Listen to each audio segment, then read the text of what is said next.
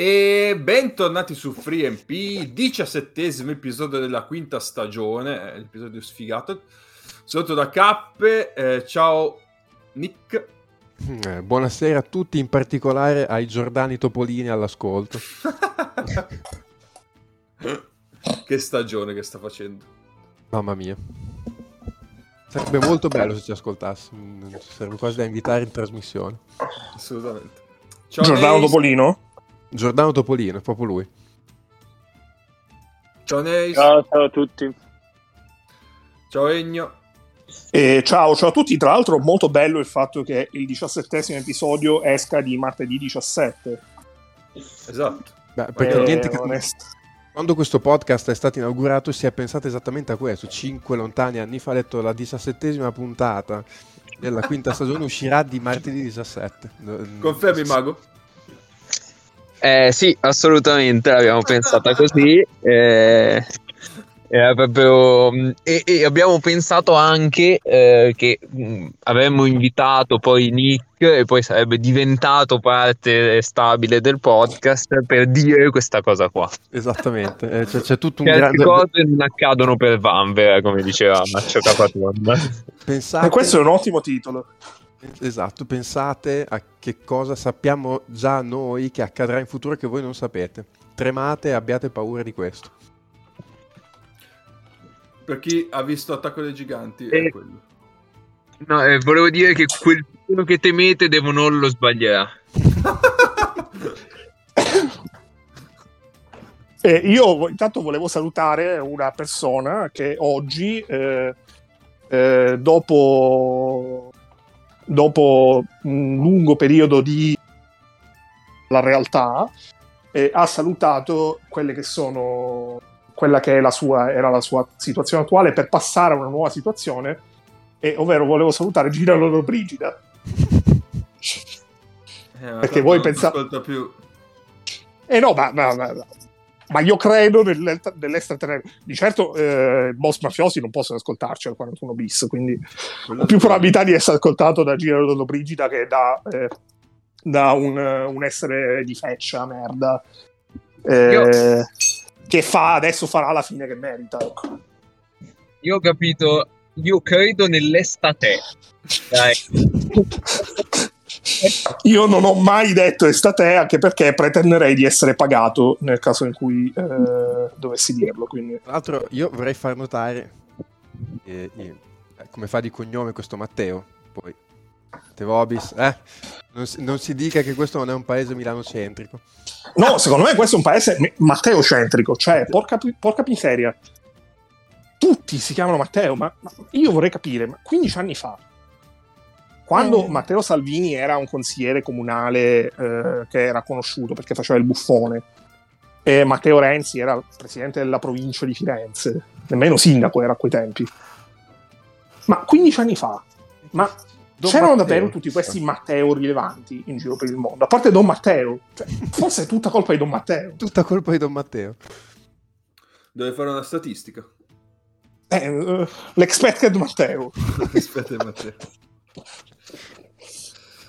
Va bene. Allora... Sì, io ho una domanda, una domanda Vai, Mago, ovviamente. E Mago... Matteo Buono e Matteo Dalmian cioè, se Matteo Darmiano e Matteo Buono pensa agli altri, cioè viene da dire. Grande qua, grande qua. Uomo scudetto. Ma tu Egno che ne sai? Tu stifi l'altra squadra? Oh, vabbè, dai. Ma allora, da, eh, K intanto sarai querelato per questa affermazione. E... A ridosso di una partita non è bello. Beh, eh, il derby primavera di ieri è stata una partita all'insegna dell'amicizia e soprattutto del bel gioco, quindi non capisco quale partita tu ti riferisca, Segno, caro quando, Andrea. Quando Matteo Buono segnerà di ombelico al 118esimo di Coppa, eh, ne hai partito. Guarda, io credo che l'Inter è messa male se deve fare le azioni, le azioni offensive per il Matteo Buono al 118esimo di una finale, però fai tu, cioè... Eh, poi il campione è così, lo sai bene. Io ti dico, spera che non segni il Matteo del Milan. Beh, quello devi dire a... ai Luchi che esorcizzano queste cose parlando, attribuendo patenti di tifo alle persone.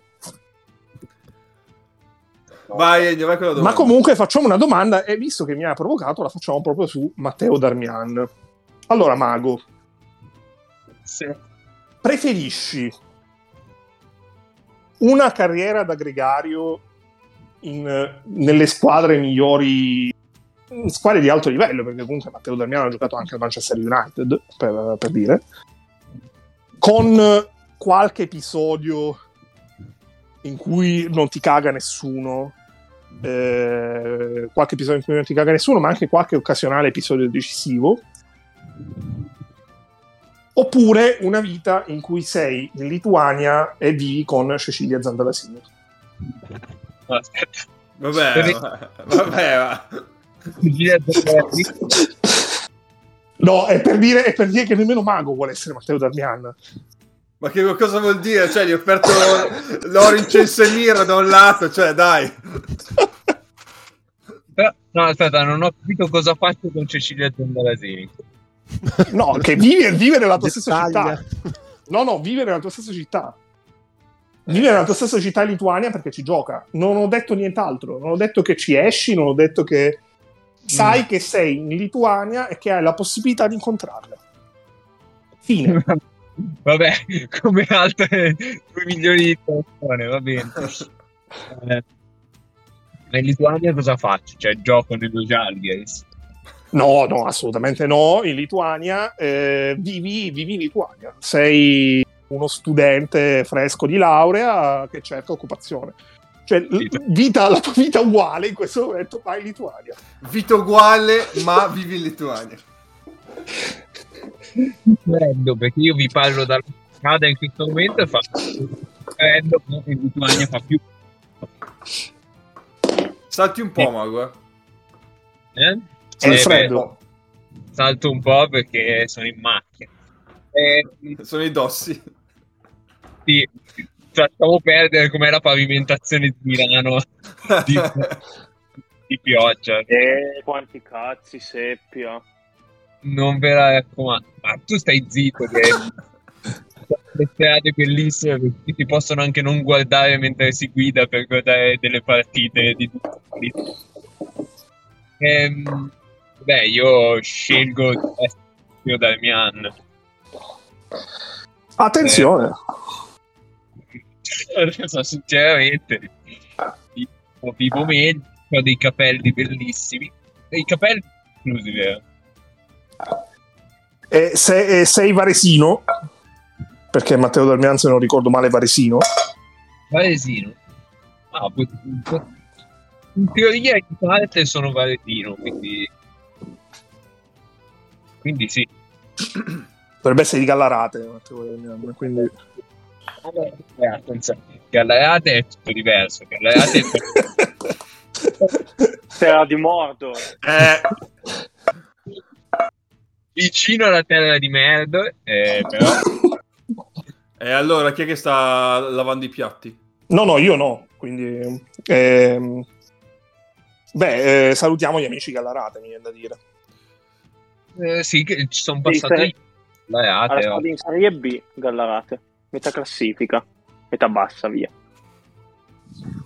E anche Eh. questa puntata Beis ha parlato di uno dei due suoi argomenti, il Piemonte o la Serie B.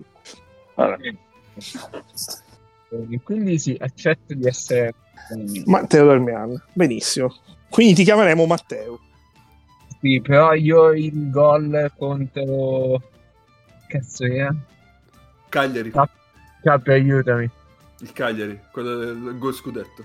No, no, quello, quello di, di due giorni fa, tipo. Che Ah, sbagliato. eh. Ah, eh. No, quello che ha sbagliato l'ha sbagliato contro contro cosa? Contro, contro il Non il Monza. eh, no, contro il Napoli. Si è mangiato un gol pazzesco contro il Napoli. Ah, contro il Napoli. Sì, contro il Napoli. Eh, vabbè. Quello, Ah, quello ma- fosse segnato. Beh, ma Darmian ha segnato il, go- il gol decisivo nell'ultimo derby vinto dal Torino contro la Juve. E se pensate a quanto tempo è passato, non, non depone a favore degli, Poi dei Granata. è riuscito Beh. a citare monte anche su Matteo Darmiano.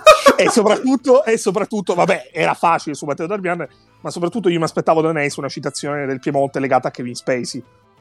Tra l'altro, questa non ho capito. Però, Ga- eh, è, andato a vedere, è andato a vedere Torino Spezia. no, questa è- l'ho persa. Eh, però Nace è riuscito a unire i due suoi argomenti principali, cioè il Piemonte e la Serie B, perché ha parlato di Juve. Giusto, bravo, bravo. Anticipando anche il futuro prossimo, possiamo dirlo. Scusate. Saluti amici juventini che ci stanno sempre. Eh, molto bene, molto bene. Eh, bene, fatta la domanda, direi che devi chiedere a che pa- in che paese andare con Wikileaks. Ennio. Eh, Wiki One, Wikileaks, non ci vuoi andare in nessun paese perché magari finisco Eh, ricercato internazionale.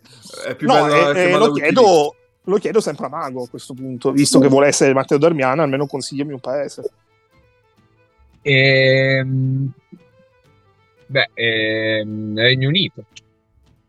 Tra l'altro, Darmian, che si chiama Matteo pure lui, per tornare...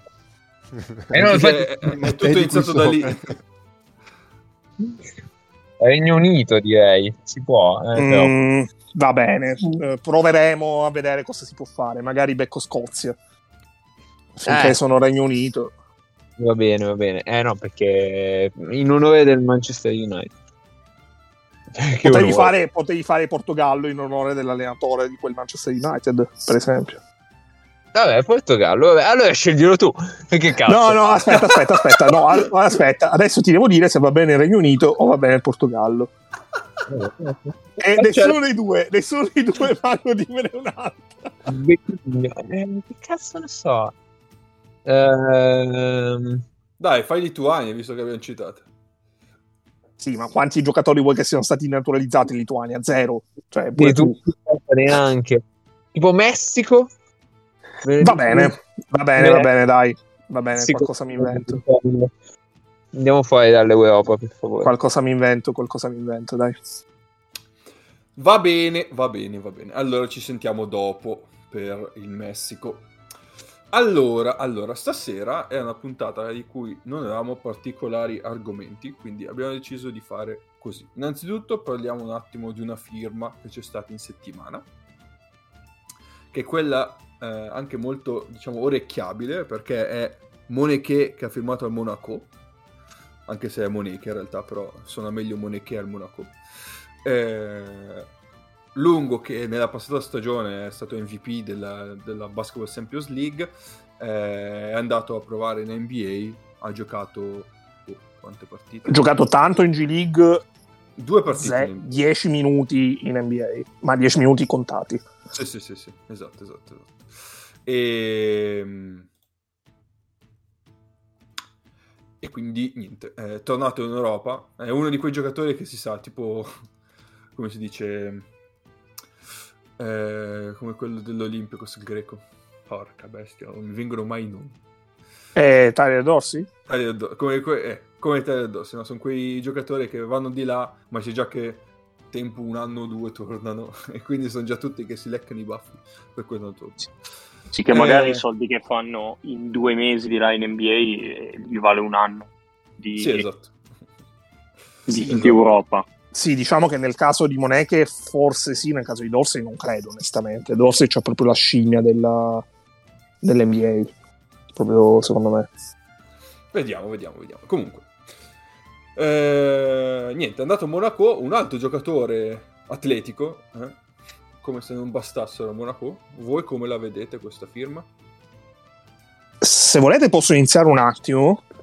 Allora, eh, Moneche secondo me è un giocatore fortissimo e eh, non lo dico perché mi ha letteralmente folgorato quando l'ho visto l'anno scorso anche dal vivo. Ehm, lui ha un percorso incredibile perché praticamente parte dalla seconda serie francese e farsi un po' di esperienza nella seconda serie francese, poi sale in prima divisione con Orléans e in realtà alla breakout season l'anno scorso a Manresa. È fondamentalmente un giocatore mh, abbastanza undersized perché eh, non è 2 metri, è 1,96 ma secondo me è anche generosa la misura di 1,96 perché io lo sono visto passare davanti ed era alto sostanzialmente quanto me e io non sono 1,96 sono qualcosa in meno Eh, però giocare a 4 eh, magari qualcosa da 5, ma mh, generalmente da 4 mh, e non è, cioè è un 4 punto, cioè non è che dici sì, magari però può fare il 3 e tutto. Quindi secondo me può essere è molto interessante vedere come andrà a incastrarsi un sistema come quello di Monaco, dove Monaco ha sia eh, 5 che, giocatori che giocano da 5 che sono molto atletici, sia la possibilità di mettere in 5 uno che eh, è certamente possente, è certamente eh, impattante come, come, profilo tecnico, ma decisamente non è atletico come Monty Jonas. Eh, è un giocatore che eh, ama avere abbastanza la palla in mano. Mm, è molto, molto divertente da vedere. E in una squadra come con tanti giocatori che sono anche elettrizzanti, il fit potenzialmente è splendido.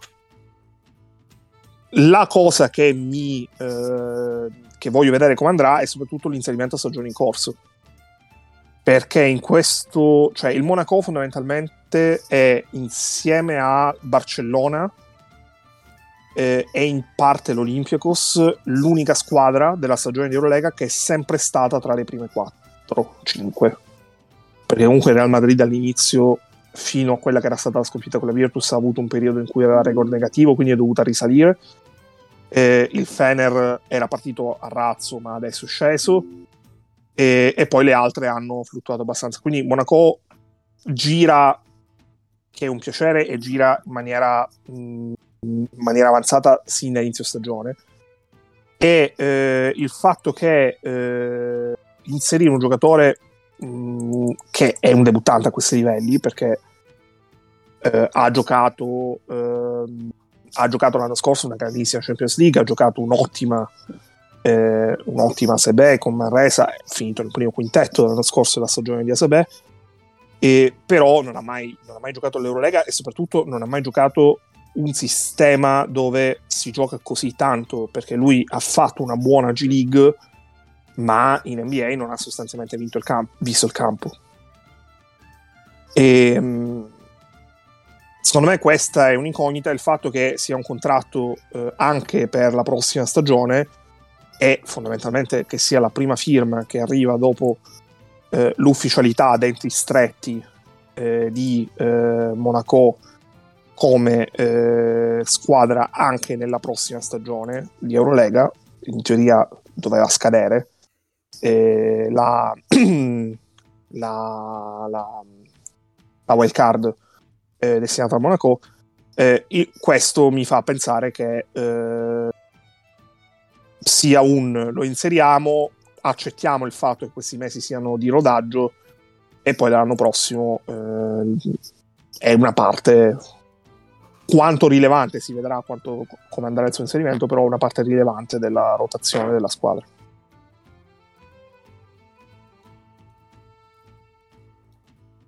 Sì. Nick? Stavo parlando, sta, stavo parlando col, col, microfono spento da tipo 5 minuti. eh, no, eh, no, stavo dicendo però che sia uno di quei giocatori che prendi sempre volentieri. Perché, perché no, comunque... Scusate. Mm? Sì, sì. Come sempre, come sempre, Nick ci sta, d'altronde sono pochi mesi che fai podcast. Sì, sì assolutamente, infatti. Mi ero dimenticato che prima mi ero chiuso il microfono. Eh, vabbè, eh, sai e, ehm, no, però Vai. appunto lo prendi volentieri perché uno di quei giocatori d'energia che sai che ti dà tante cose, soprattutto è, è, sono quei jolly che puoi giocarteli in più ruoli sia in attacco che in difesa. E, ehm, anche se lui al tiro da fuori ha sempre avuto percentuali molto bassine, l'anno scorso eravamo sotto il 30%, però comunque è un giocatore, cioè loro hanno già John Brown che è un sottodimensionato, eh. ci aggiungono Moneke che è ancora più sottodimensionato però esatto. secondo me quest'anno hai Motley che non è così tanto sottodimensionato, però ti sta dimostrando come comunque anche in Eurolega giocatori con quell'esuberanza fisica lì possono, possono comunque reggere anche ad alto livello. Ehm, non è che poi non è timido, quindi uh, il fatto di essere sottodimensionato comunque non lo... cioè lui non si tira indietro. Io, quando c'è la prendersi un tiro se lo prende. Tanto, Mi piace un po' troppo prenderselo da fuori, però quella è una cosa Eh. su cui dovrà lavorare. Infatti, secondo me lì c'è da vedere un po' come lo utilizzeranno, perché mh, f- forse le dimensioni addirittura potrebbero pensarlo più come ala, cioè aggiustarlo tra i due ruoli di ala. Eh, nel senso che cioè, già con John Brown comunque lo, lo usano tanto con Mote Yunas e, e- e- gioca con Hall, cioè nel senso lo stesso John Brown comunque ha giocato spesso il ruolo più con i due lunghi, tra virgolette, in attacco il ruolo di ala, poi è chiaro che in difesa eh, te lo puoi giocare anche sul 5 perché la fisicità e la velocità di piede eventualmente per stare sui pick and roll. E secondo me la comodità vera con Monet è quello. Ad avere un altro giocatore oltre a John Brown che te lo puoi giocare in tantissimi ruoli diversi. Io non credo che avrà grossi problemi di adattamento col livello. L'unica questione, magari, appunto, è quanto riuscirà ad essere pericoloso col tiro da fuori. eh, però secondo me troppi problemi non ne hanno. Secondo me è un'aggiunta tra l'altro che ci sta perché fin qua Blossom Game ha fatto abbastanza fatica ed era una delle scommesse che avevano fatto loro. Blossom Game l'anno scorso aveva fatto benissimo a Ulm, quest'anno fin qua è andato così così. E loro comunque dopo poi eh, sui lunghi hanno Moteyunas e Merman che Merman è più di là che di qua. Moteyunas comunque va, va a momenti. E... Quindi alla fine poi ti resta Donta Hall che è comunque un giocatore affidabile, però anche lui va abbastanza staggrato durante la partita, quindi è un giocatore che sicuramente ti, ti fa comodo e difensivamente insomma cominci a mettere lui, eh, c'hai già Diallo, eh, ci metti John Brown, insomma cominci anche a dare l'impatto difensivo anche perché non ho i numeri sotto ma ci guardavo poco tempo fa Monaco mi sembra che in difesa subisca abbastanza non vorrei dire o, o- vorrei dire cazzate Allora, però me la ricordo abbastanza giù in difesa Sì, sì, sì. È nelle peggiori 4. eh, esatto che comunque insomma per essere una squadra che punta all'alto dell'Eurolega eh, far così fatica in difesa può essere un problema Monet che da quel punto ti aiuta perché ti, ti permette appunto Sì, sì. che, che ti permette di difendere più ruoli se, se marca un lungo può cambiare tranquillamente sui pick and roll quindi dà quella versatilità che oggi è fondamentale Sono per palle recuperate, Monaco. Per curiosità, se ce l'hai sotto, sotto mano. Te lo vado a dire. Grazie. Ti ammiro molto. Adulatore. No, comunque anch'io co- concordo con, eh, con quanto dice Renio, che cosa... Cioè, alla fine lo prendi adesso, ma in realtà stai anticipando un acquisto che avresti fatto quest'estate. E così hai meno concorrenza, inizi già a testarlo a questo livello. E, E poi cioè, eventualmente... anche se, se va male, se va male non ti giochi la stagione, cioè, perché può essere che l'inserimento va male, si becca male, per esempio con Mike James, che ne so, e, e dici no vabbè, eh, eh, ci abbiamo provato, pace. Cioè, io penso che Infatti, e mm, è sempre una scelta giusta farlo. Alla stessa Se maniera può. ti copri eventualmente andasse via qualcuno quest'estate, un diallo di turno. Sì. Allora, Monaco è seconda per sti per- percentage. Eh, infatti me l'aspettavo, cioè da, da John Brown me l'aspettavo um, magari concedere tanto al ferro quando riesci a uscire da, da quella difesa lì, ma, ma portare via tanti palloni. Sì. Ma anche tra gli esterni sono giocatori che hanno molto l'istinto Sì, di di andare allora, a cercare. sì. eh. Beh, lo stesso Mike James è un giocatore che... Sì, anche non- Jordan Lloyd. Sì, non sono, non sono difensori, cioè non sono stopper difensivi, ma, mm, ma possono cercarti la palla in qualsiasi situazione ogni tanto la Non hanno Sergio Brio in squadra. No, esatto, stopper. Visto No, mio- sempre divert- Sì. Ah, vai, vai, vai. No, vai, vai, vai, spara. No, no, no, finisci poi eh, il discorso. No, il mio dubbio è che, cioè, è vero che i giocatori con quel motore in Eurolega di solito funzionano, ehm, anche se sottodimensionati e tutto quanto, però di solito funzionano quando sono dei 5. Cioè, non, non so se mi spiego. Sì, sì. Quando devono bloccare e rollare. Quando sono dei 4, beh, un po'... Cioè, mi viene in mente Rivero, per dirne uno. Eh, mi viene in mente... mm, Che Rivero Ah, comunque ha, fa- ha fatto minuti da 5 anche quest'anno. Eh. Sì, sì, eh, eh, però funziona meglio così. Cioè, Rivero è uno che mh, lo vedevi in Eurocup e dicevi, vabbè, sì, questo in Eurolega ci sta, tranquillo, eccetera. E invece poi non è così vero. Mi viene in mente boh, Aaron White anche, se volete. Eh, Mm. come, come tipologia di giocatore che, che ci dà un sacco, ecco. E poi magari al tiro non benissimo. Non Sì, so. però Monet, Monet che è molto più, ha molto più, diciamo, molto più uso del fisico rispetto a White. Cioè, White Ok. è un salterino, Ok, era sì, sì. prima che passasse Ecco. al veganesimo. E...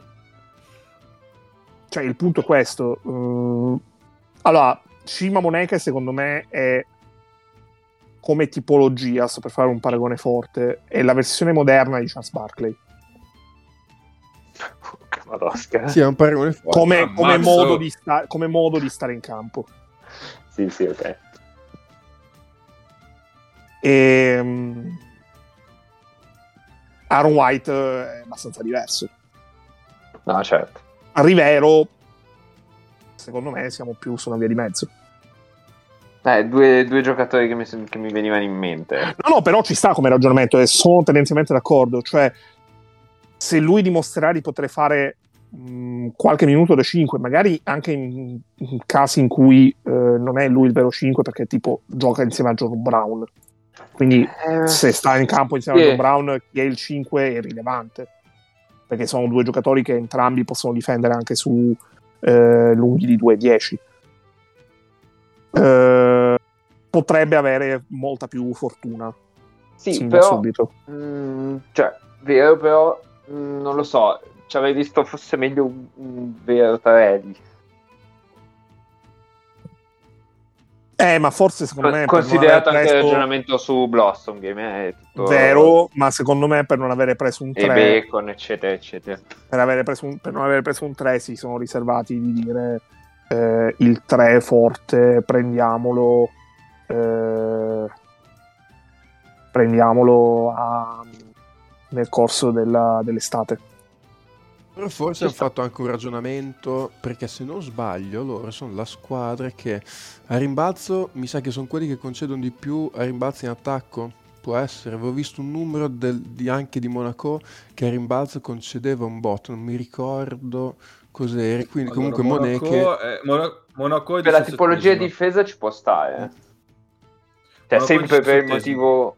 Ok. Sempre per il motivo per cui rubi tanti palloni.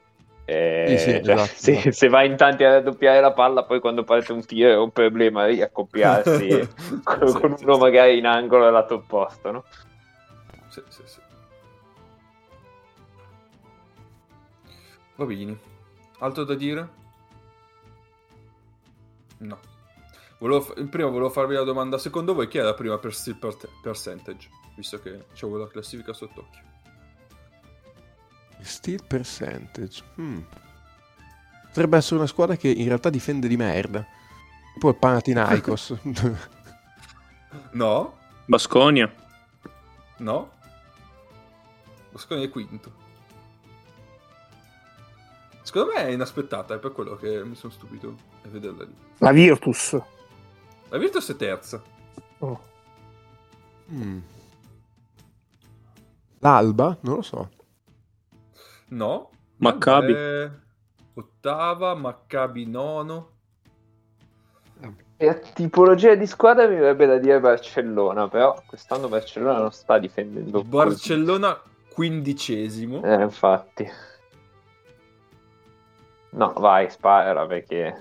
Eh, L'Olympiakos. tutte se continua così la. L'Olympiakos? L'Olympiakos. Ma voi non lo sareste mai aspettato. Difendono bene. che sono la miglior difesa, eh, è quello... Ok. Però... Strano da vederli lì. Sì, strano. Sarà che strano. il giovane Laranzakis eh, ne prende un sacco.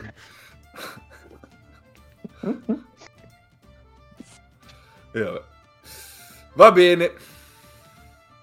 Allora, eh, come dicevo prima, questo è il primo argomento di quelli tirati fuori dal cilindro. eh. Noi ormai navigati podcastari sappiamo come tirare fuori gli argomenti. a Ci dimentichiamo di accendere il Eh, microfono, ma sappiamo come tirare fuori argomenti a caso.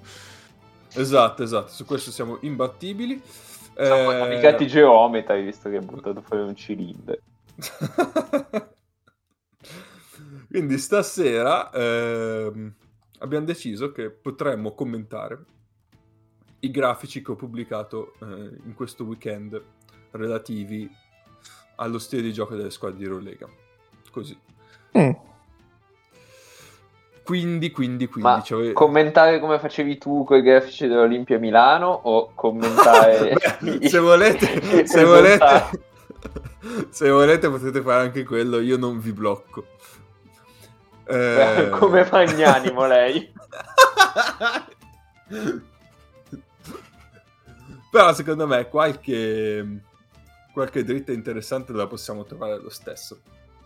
E, tanto adesso è una settimana che vabbè c'è stato è iniziato il giorno di ritorno però ancora qualche qualcosa di così eclatante mh, non ne ho visto sinceramente quindi visto che siamo ancora vicini al giro di boa facciamo un attimo un, due chiacchiere su come giocano le varie squadre e poi prossime puntate vediamo di cosa parlare quindi niente poi nella descrizione dell'episodio metterò il link così ce l'avete sott'occhio anche se volete ascoltare mentre guardate. Però.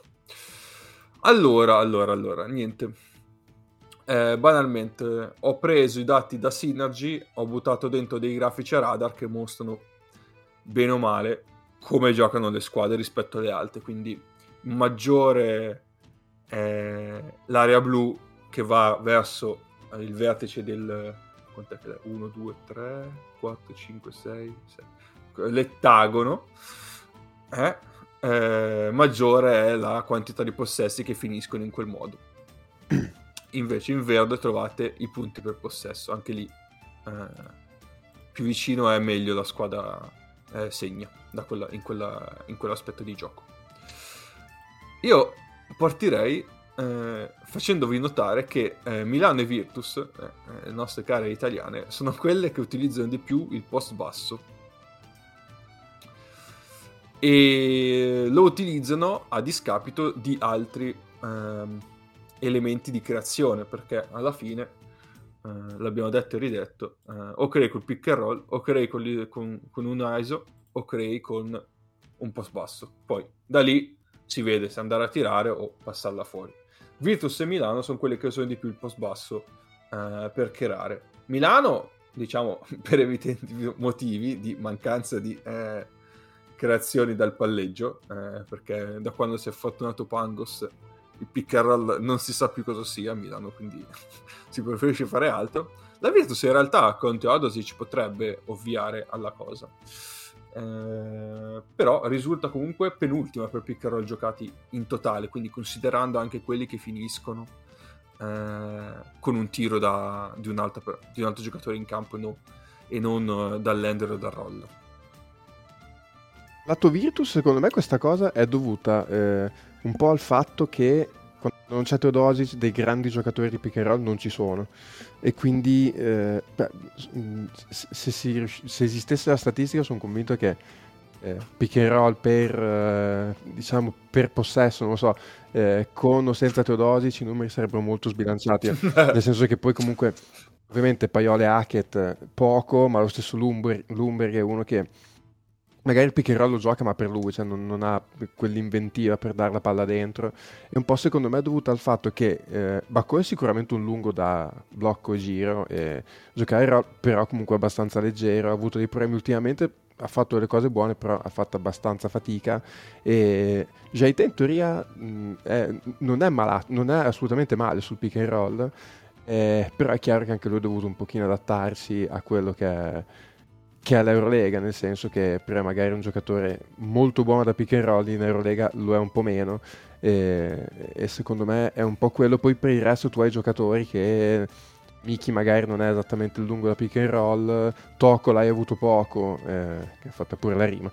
E, e, e, quindi probabilmente anche quello impatta sui numeri la conseguenza è un po' quella e secondo me appunto ci va dentro anche il fatto che Jaite con tutti i suoi limiti comunque un giocatore dove comunque anche in Eurolega tu gli puoi dare la palla in post e qualcosa riesce a tirarti fuori E, e, secondo me anche un po' di impostazione di squadra perché nei piani, cioè secondo me il secondo creatore di gioco della Virtus dietro Teodosi c'è Schengelia che il gioco te lo deve creare dal post basso e quindi tu comunque hai una squadra che diciamo come idea di costruzione c'è quella di andare in post basso per creare del gioco.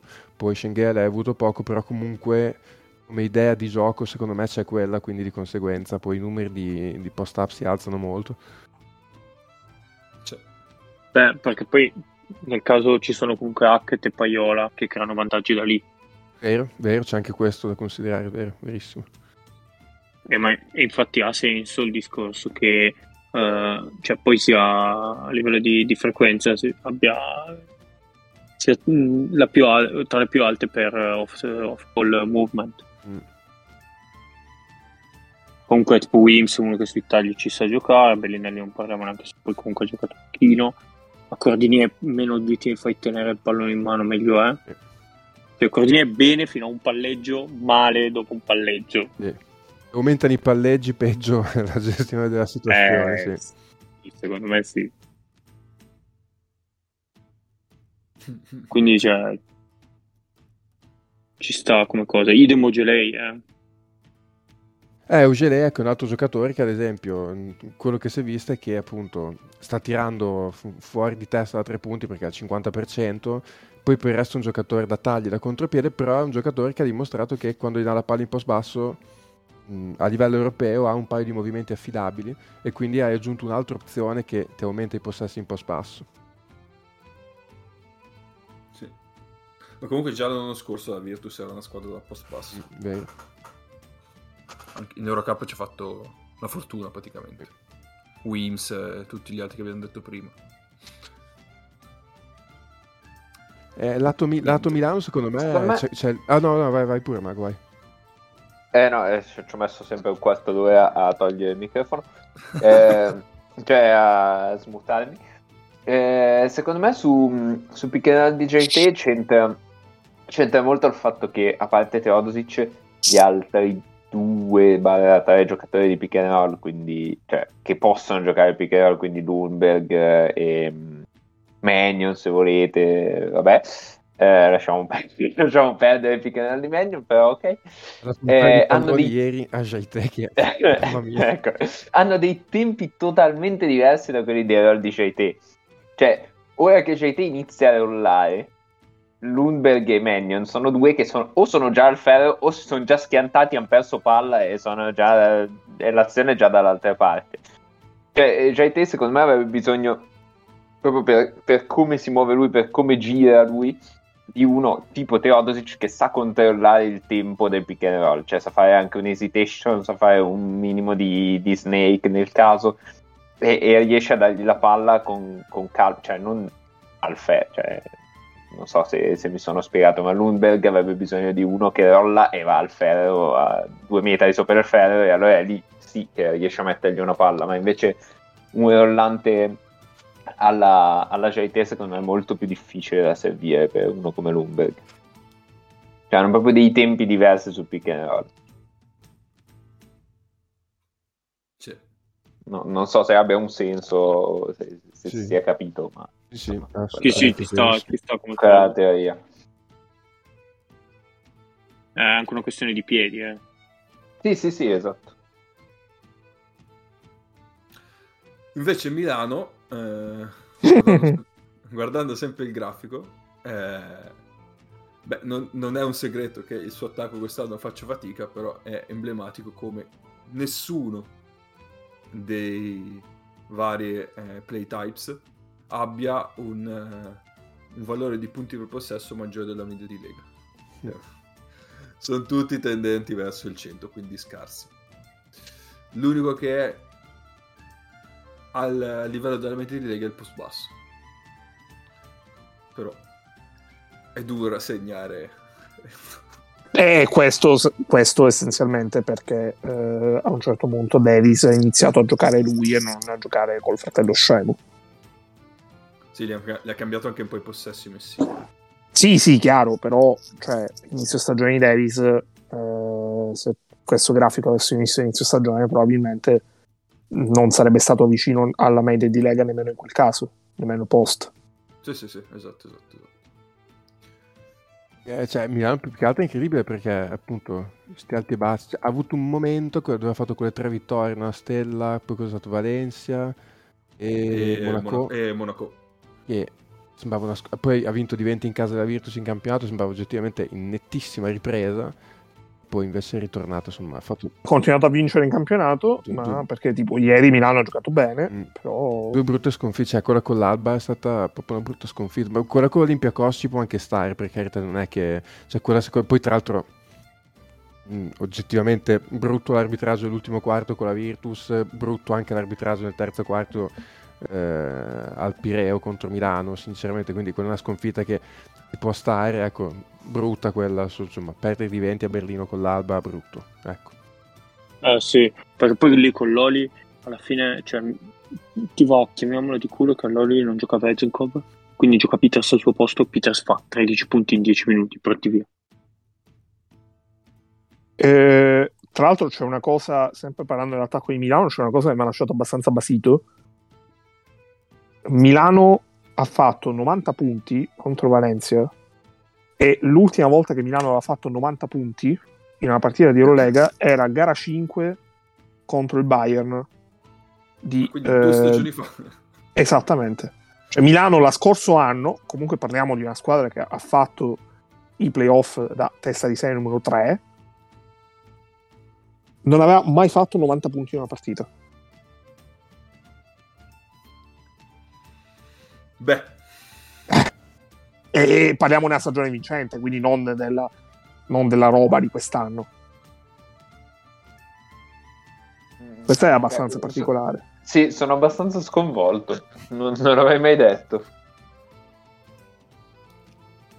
Però in Anche la effetti cosa- ci sta, eh. sì, dico, anche la passata stagione in effetti era incentrata molto dal lato difensivo, no? Infatti, se Sì, non sì. sbaglio, comunque Milano era me- vicino alla media come punti per ogni 100 possessi in attacco. Sì, l'unico Sì, problema è che aveva però, un giocatore cazzo. di pick and roll in più. e- sì, no, certo. però per dico- quanto 35enne eh, ti faceva la differenza in alcune... Cioè, ti, ti tirava proprio, proprio fuori lui Sì. dalle sabbie mobili. Sì. Però cazzo comunque. Mm. Cioè, quindi una stagione intera col Ciacio, mai 90 punti. Pazzesco. Mai. Pazzesco. Va bene, va bene, va bene. Eh, detto delle italiane, eh, eh, l'Alba, che bel grafico c'ha, ragazzi. L'Alba, l'Alba comunque... Transizione. Alba movimenti credo sia lo palla. stesso grafico dell'anno scorso. Sì, ma certo. e un po' di post basso quello di Sigma. E via.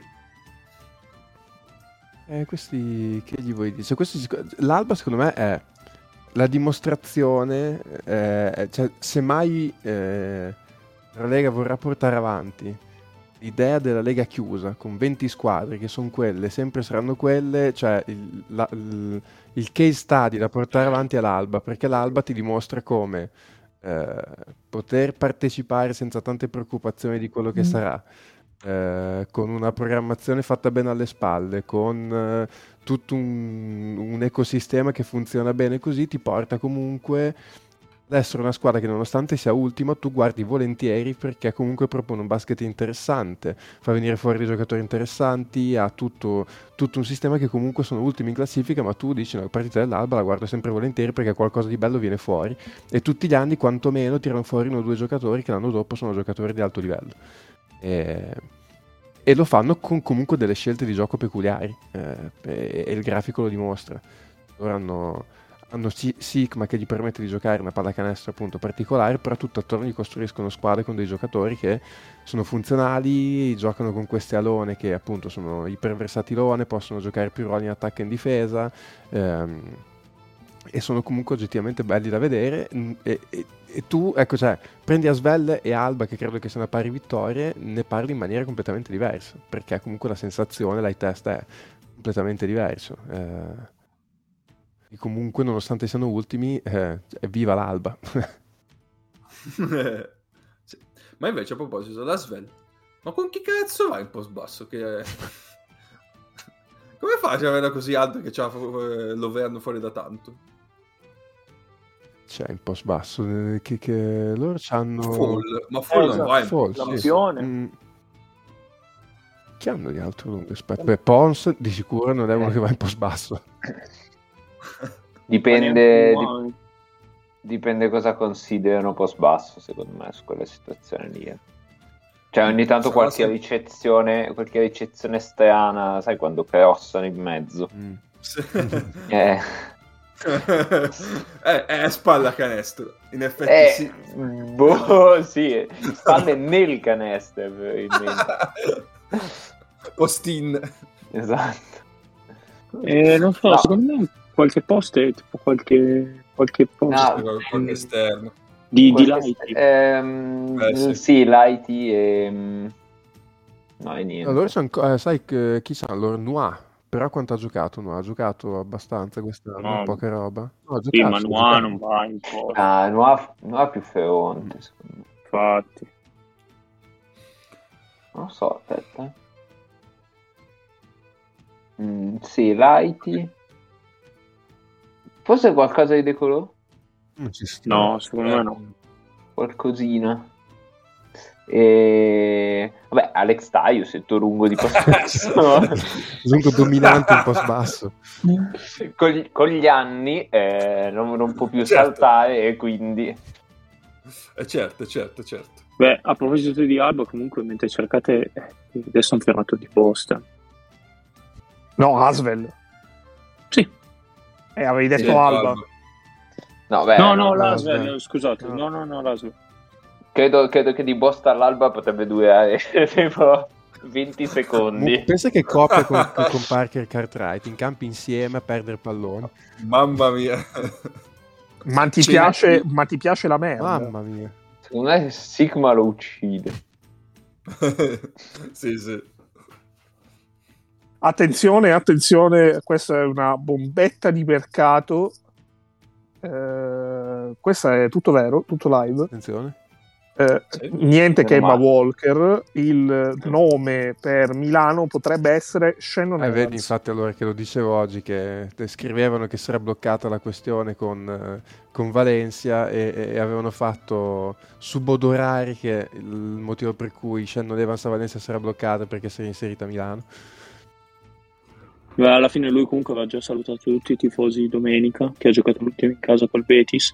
Però lì a Valencia parlavano di un buyout eh, molto importante. Comunque, un bel giocatore, cioè, è, è da vedere a sto livello, però eh, in teoria è un bel giocatore. Ma sembrava che già all'inizio dell'anno lo volesse... mh, Il Real. eh, esatto, il Real, quindi Ha cioè, fatto molto, molto era già bene. sui radar di qualche squadra Eurolega.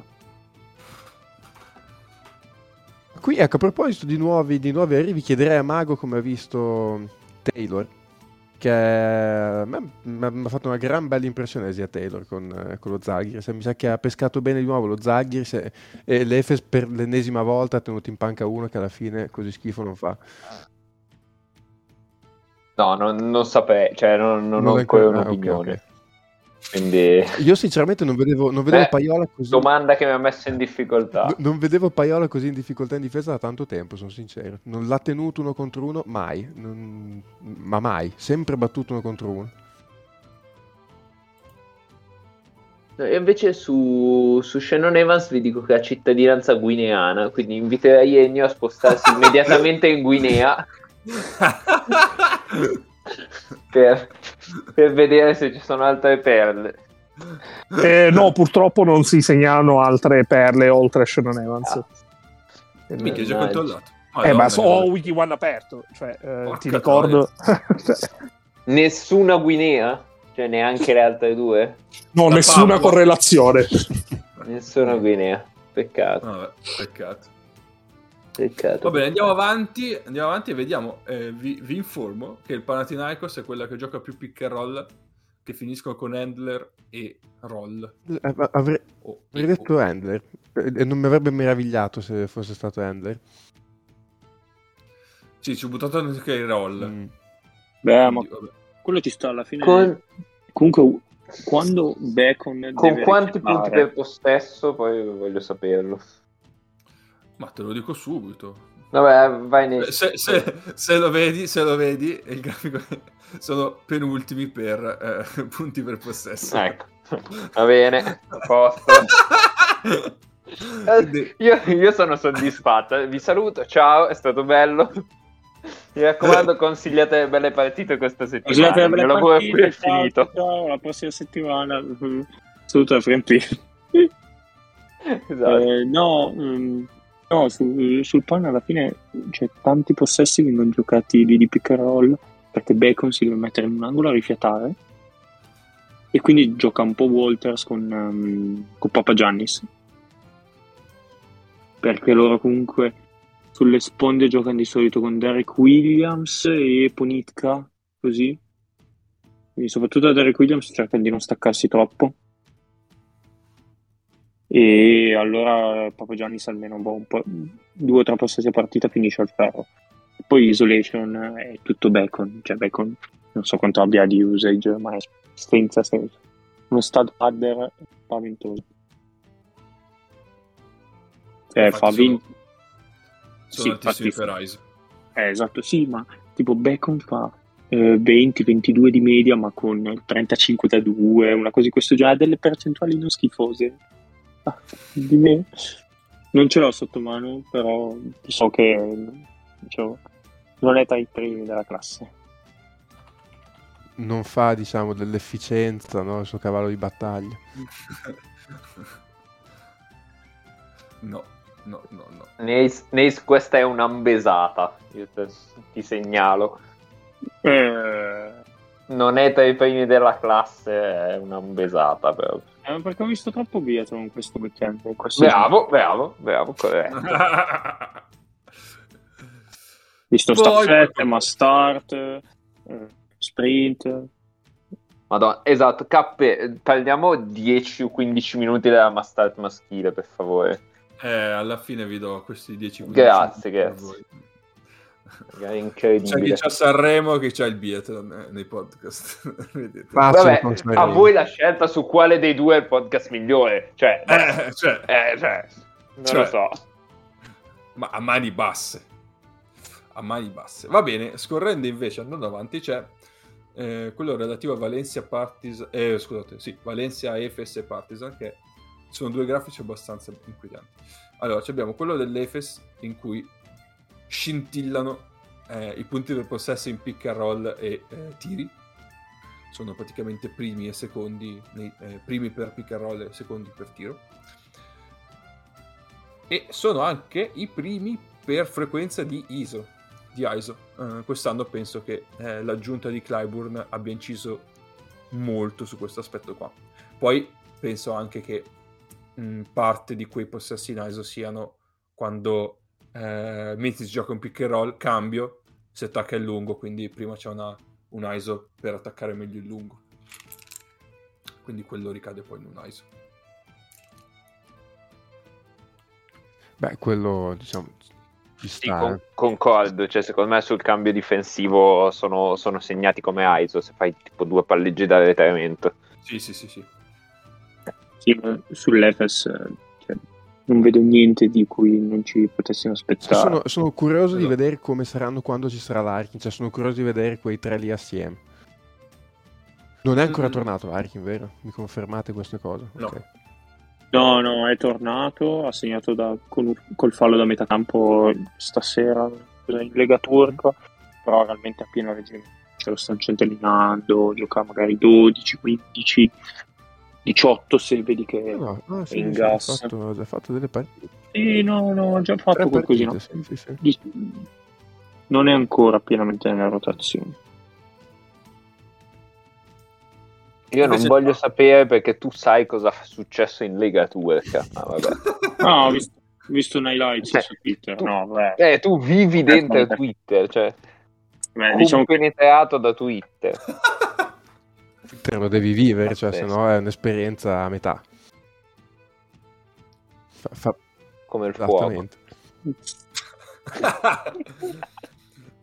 Invece il grafico del Partisan è abbastanza...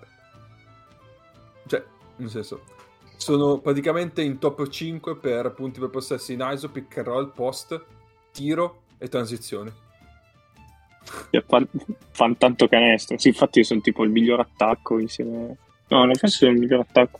Se, so, su, allora, eh, cosa hanno? 100, 117? Allora, sono il secondo attacco, ma sono anche la peggior difesa. Stile Eh, di no. vita. In, in pieno stile Obradovic, no, ragazzi? Spie- no, infatti devo dire Eh. che qui cioè, eh, Obradovic lo sto apprezzando molto perché in realtà è stato un allenatore che per tanto tempo eh, aveva proprio concetti abbastanza opposti, invece quest'anno secondo me ha detto vabbè senti tanto qui difendere non se ne parla, non, non ci sono i giocatori per difendere.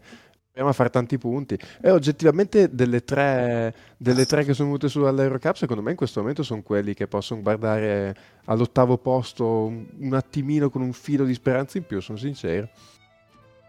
Sono nettamente più divertenti. Il Sorg Nettamente. sta dominando, cioè è incredibile, questa cosa pazzesca. E, e poi Obradovic ci insegna che si può tornare da un sabbatico meglio di come ha fatto Massimiliano Allegri.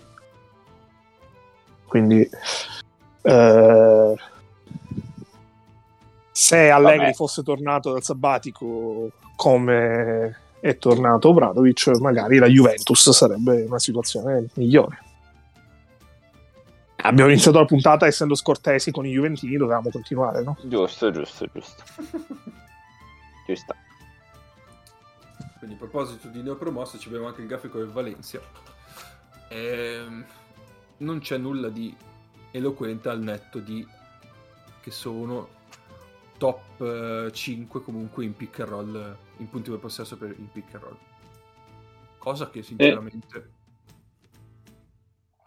non me lo sarei aspettato, ecco. Beh, su questo secondo me c'è tanto della stagione di Chris Jones. E poi adesso che si è fatto male c'è Dublevic che è salito di livello. Sì. Quindi non so, cioè pick and pop come vengono, cioè sono de- sempre dentro... Sì, sì, sì, sempre, sempre dentro. Eh, Dublevic l'ultimo mese l'ha fatto veramente ad alto alto livello. Cioè se Valencia non è, non è sprofondata, con, eh, comunque di infortuni ne hanno. Adesso Chris Jones forse rientra settimana, ma mm, li, sta, li ha trascinati abbastanza. Sì. Sì, sì. Loro, loro sono fantastici poi Bobby- perché eh, quando hanno degli infortuni loro cacciano dentro i ragazzini della, della cantera. E adesso hanno avuto chi è stata la partita l'ultima? Chi era Guillaume Ferrando che era in doppia cifra dopo un quarto e mezzo. Eh, gli- Tra l'altro, un nome bellissimo. sì, sì, sì. Eh, hanno Puerto. eh, cioè, alla fine loro comunque insomma ti- ci, ci- ci- ci cavano sempre fuori i piedi. Bravi, bravi loro. Onestamente una delle squadre, beh, per quello che mi aspettavo io, forse è la squadra che mi ha sorpreso più di tutte perché onestamente pensavo che sarebbero stati sul fondo tutta, tutta l'Eurolega, invece molto molto bene.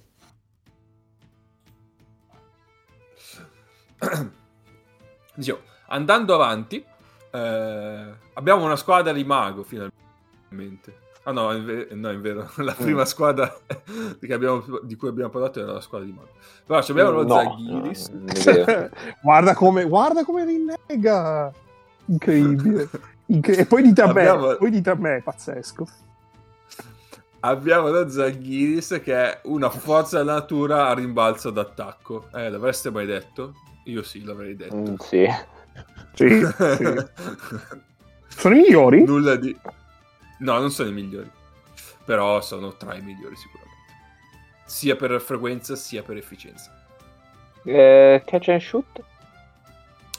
Catch and shoot siete praticamente tra le ultime per frequenza, ma comunque tirate molto bene, abbastanza Mm, bene. ok. Sopra, sopra la media sicuramente. Eh, su questo Ultime- Ultime... Butkevicius Sì, sì, sono Esatto. Ultime per frequenza perché c'è sempre l'uomo libero in angolo, no? Però le Cavicius ogni tanto non è che proprio lo becchi preciso, quindi... E invece comunque siete abbastanza messi bene in ISO, eh, finché c'era Evans, presumibilmente era lui che... E anche qui Eh, le anche- Cavicius anche lo stesso Le Cavicius, sì, sì.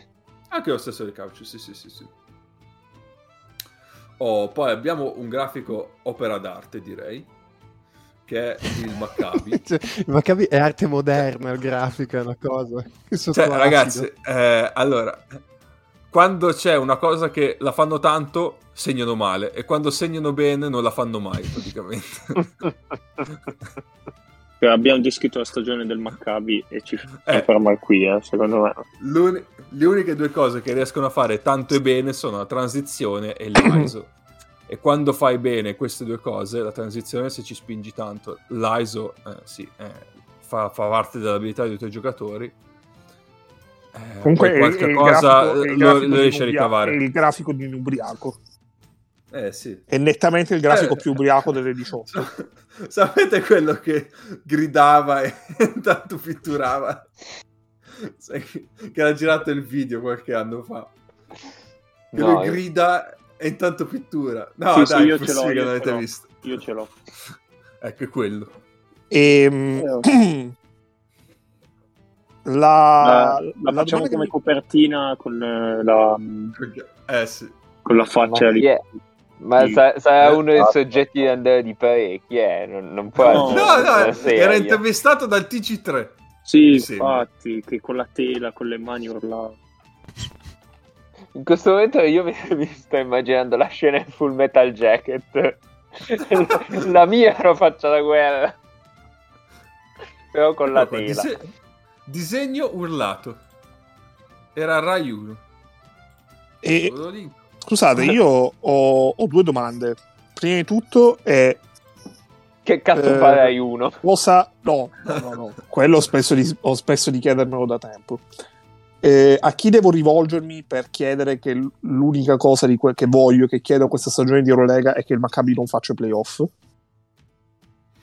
È che qualche squadra sotto risorga. O- Sarà oppu- difficile. Oppure, oppure all'Iran. Se gli dà abbastanza fastidio questi lo invadono, finisce come le russe dell'anno scorso. Eh, sì, però non lo so se va a finire alla stessa maniera. Cioè, Troverei altre soluzioni. esatto. Allora, aspetta un attimo, E fammi se no, vedere, fammi vedere contro chi giocano in casa ancora. Esatto, che che, è sempre quello il punto. campo. Magari, magari semplicemente non fanno i playoff perché non ci saranno dei playoff in quell'eventualità lì, però Eh, esatto. non Allora, ci sarà più un'Europa settimana- in cui fare i playoff di Eurolega. Questa questo è- settimana Alba, Alba in casa, quindi Sig purtroppo è uno fisso. Poi hanno tre trasferte di fila, Olympiacos, Barcellona, Valencia, e qui credo che sia un bellissimo 0-3. Eh, Stella e Bayern. dip- dipende, eh, Valencia... Sì, è vero, Valencia concede. eh. Stella e Bayern in casa entrambe dentro. Eh, però Vabbè, Vabbè, Bayern- essere che... sì, una può essere tipo la Stella, può essere la porta a casa. Tanto loro sono abituati al fattore campo, quindi non gli fa freddo. E Monaco in trasferta, questo sono abbastanza confident. Ma mai... E- ma Fenerbahce in casa, Mm. e quindi mm, vanno ad Efes. e, eh, magari per l'Efes avrà finito di cazzeggiare per allora. E poi Siamo a Basconia due in casa. mezzo. Basconia in casa, quindi eh, Mago, questa è colpa tua del caso. Ok. E vanno ad Asvel. Ah, ecco qua. 28-30 marzo. Virtus e Milano, entrambe in casa, doppio turno. Ah, si fa l'inversione. Esattamente. Esattamente. Quindi, nel caso, perfetto. Perché nel caso è tutta colpa nostra. Ottimo. Perché sicuramente se il Maccabi fa 2-0 quella settimana va ai playoff. Cioè, non credo sia. Cioè, credo sia molto difficile che in caso di 2-0, nonostante un 2-0 in quella settimana, il Maccabi non faccia playoff. Ma mi sento di dire che è quasi sicuro anche che se dovesse fare 0-2 non ci vanno. Quindi sta- fate i bravi, ecco. Scarone e Messina, parlo con voi. No, e poi l'altra cosa, soprattutto, perché fanno così poco, eh, così poco post-up? Oddio, chissà da fare post-ups a Nebo. Beh, c'è sempre. Beh, Colson No. comunque in post ci può andare. Ah, Sì, Colson. sì. Il Colson, tra l'altro, che ha fatto una partita, madonna, l'ultima, 29-14. Grande soddisfazione Un po' personale. situazionale. Però c'è sempre la palla in mano o Brown o uno di- Mm. degli esterni vari. quindi- No, Nebo, Nebo non ce lo manderei, No, ecco. No, no, Nevo no, assolutamente. Nei Bonus, no, neanch'io. Invece la Stella Rossa, esempio di share the ball, eh, perché... tanti Tre anni che a Branco Lazic. Vabbè, ma lui brancola, zi- brancola nel buio, quindi... Branco Lazic nel buio, ricordiamo sempre. Eh, condividono il pallone spesso e eh, vabbè condividono madonna che brutto eh, si passano spesso il pallone e segnano anche abbastanza bene questo aspetto. Quindi non lo condividono Eh, solo se sono indignati, cioè non devono No, mettere infatti. like per No, condividerlo, ok? no. In questo no, momento no. mi è venuto in mente il cappellaio matto di Alice nel Paese delle Meraviglie quando fa soltanto mezza tazza e rompe la tazza a metà. Il pallone lo vedevo uguale. Uno spicchio a te, uno spicchio a te.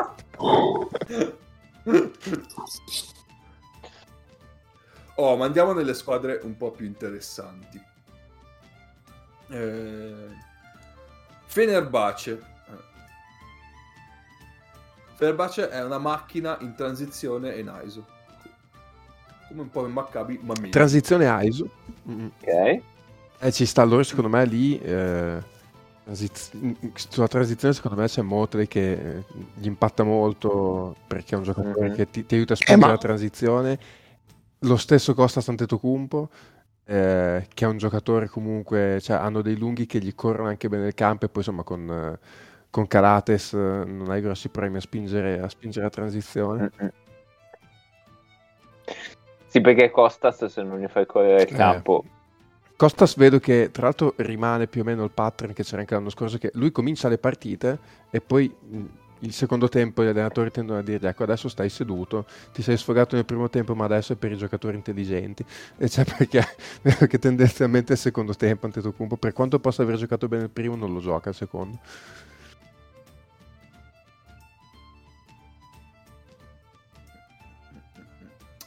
E invece Monaco, di quanto vi stupite che sia uno di quelle che gioca più ISO? ISO, beh. eh, beh.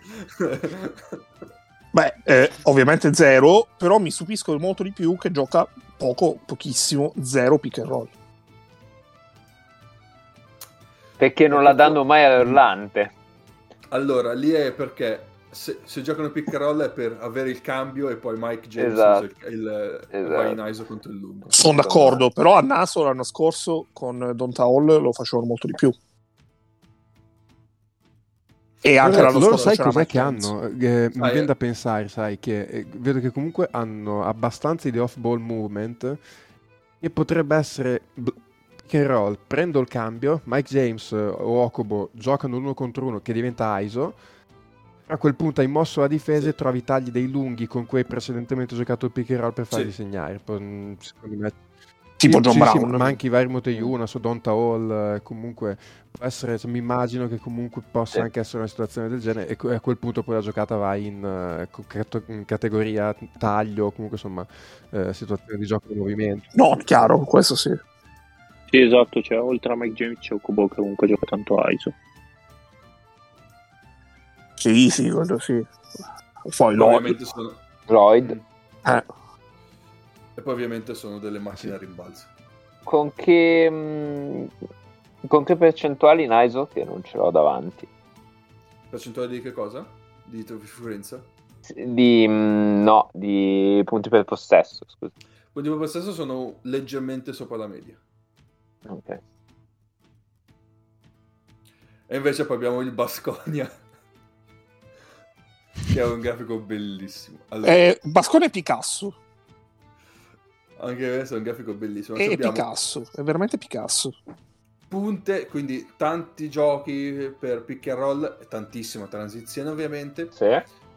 ma poi ovviamente sono primi per ISO in punti per possesso, non in frequenze, Ok. e sono molto alti, sono i primi anche per movimenti senza palla, sempre punti per possesso, Ah, questo E siamo sono molto messi- contenti. e sono messi molto bene anche per quanto riguarda l'efficienza del pick and roll Mm. e della transizione. Ma anche del post. Sì, però il post praticamente... Non No, no, è molto poco, sì, sì, è vero. Loro la cosa Sì, incredibile sì, sì. è che sono efficienti praticamente in tutto tranne che in catch and shoot. Cioè vedendo i grafici loro sostanzialmente Sì, eh, sì. hanno massima efficienza in tutto e, e l'unica, l'unica cosa dove, dove hanno la frequenza più alta del- de- dell'efficienza de- dei punti per possesso è catch and shoot, quindi cioè, se cominciano anche a far canestro sugli scarichi, vabbè, chiudiamo tutto e andiamo a casa. Cioè, Eh, però non- esatto. Non c'è nessuno eh, che Sì. tira. cioè, Sì, ma mi, mi viene da dire anche da pensare che, che prendono anche veramente tanti tiri. Cioè è, è difficile che siano effi- efficienti proprio perché il volume è decisamente superiore rispetto ad altre squadre. Cioè, Poi loro, in catch and shoot loro per pace come sono? beh, alto Pace direi. sono uno dei più alti. Primi aspettatori. 5 Eh, eh, io pensavo anche più in alto, le prime 5, top 5. Sì, sì. Sono no, penso- Eh, eh, ecco. Eh, no, c'è da dire che giocatori di catch and shoot però non ce ne sono tantissimi. Cioè, Draitis, Giedraitis, Marinkovic, ok, ci però... loro due. Mm, boh. Marinkovic, meh. Poi Mm. c'è, c'è quel problema... Kurux, vabbè, ma Kurux non gioca. Ehm, c'è quel problema che qualche catch and shoot lo prende Eh, sì. Pieria e questo di- distrugge ogni possibilità di Anche perché poi. Giedraitis tira tanto in contropiede, loro hanno, dei- hanno molti punti per possessi alti perché Sì. tirano tanto da tre in contropiede. Giedraitis è tutto Sì. strano, vabbè. E tra l'altro è a, a- piace. dice, a, a metà campo si- comunque Anche- gioca bene senza palla, cioè ha gli movimenti in linea di fondo, Sì, cioè, di- che- Sì, sì, off-ball movement credo ci sia, Sì. ci sia la sua mano, eh. Sì, sì, sì, assolutamente. Assolutamente. Sì, sì, e poi... Invece- Poi Mhm. nonostante sia grosso, perché ogni tanto fa... ah, no, però ogni tanto fa anche il 2, no? quindi è molto grosso per essere un 2, eccetera. Però tira quasi sempre in controtempo, cambiando i tempi, cambiando... Cioè non, non va mai a mettere la spalla interna contro il petto del difensore, o quasi mai.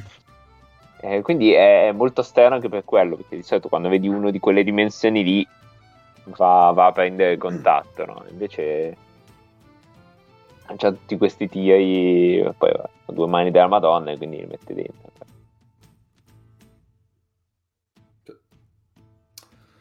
Bene, andiamo all'ultimo, che è quello delle top 3. E abbiamo Barcellona, che è una delle migliori in tiro, perché ne prendono tanti e ne segnano praticamente altrettanti. Ok. è tipo come l'anno scorso. Sì. Vanno abbastanza in post e segnano tanto in post. Giocano abbastanza pick and roll e però segnano decisamente tanto. io del Barcellona non posso parlare perché ho il bias che non mi convincevano quest'estate e ho avuto la sfiga che tutte le volte che l'ho visti quest'anno hanno tendenzialmente perso. Quindi io ho un'immagine del Barcellona che è No. totalmente distorta rispetto a quella che è la realtà, quindi faccio fatica a parlarne perché a me continua a piacere giusto, sono sincero. Io ho la sensazione che è puramente dettata dall'eye test che quest'anno mi sembrano più pericolosi in singola partita in ottica futura, cioè in un contesto dove fanno- cioè, stanno bene, Mirotic sta al 100% tutto. Cioè, secondo me questo è veramente il loro anno. Piuttosto che l'anno scorso o in generale eh, le ultime stagioni, perché ehm, da un lato hanno ancora molto hanno molti margini di miglioramento e dall'altro hanno veramente tante tante soluzioni. Cioè eh, in questo senso per esempio eh, avere Satoransky ovviamente sano ti dà molto di più di avere Calates sotto tutti i punti di vista Eh, secondo me la- i prossimi 3-4 mesi saranno molto importanti per loro, non tanto per un record, perché alla fine, in maniera forse sono la squadra che più di tutti, in maniera abbastanza automatica, andrà tra le prime 4 senza particolari sforzi, lasciando qui e lì lo- qualche partita come hanno fatto d'altronde già in questa stagione per ora. cioè, questi hanno perso in casa con la Sven, per fare un esempio. E, mh, però poi quando inizieranno i playoff, quando inizieranno le cose, eh, saranno in grado di far emergere il loro potenziale. Perché per ora stanno provando cose, stanno testando cose, anche perché si sono resi conto che eh, il talento di La Provittola basta abbastanza per tirarle fuori alle secche nel caso in cui hanno bisogno di qualcosa. E La Provittola sta giocando una stagione che è da primo quintetto di Eurolega. Eh, poi alla fine in questi dati ci sono pochissime partite di Mirotic che però hanno un impatto spaventoso. Cioè, il modo in cui Mirotic cambia il modo di giocare a loro veramente elevato. Comunque puoi dare molto più palla in post, poi, eh, puoi giocare magari un po' più, più ISO anche solo per lui. Cioè, mh, sporca tanto questo e come diceva Ennio, cioè stanno cercando un attimo di capire cosa fare quest'anno con questa squadra qui. Comunque anche Satoransky un altro che eh, diciamo indirizza molto l'attacco in un certo senso.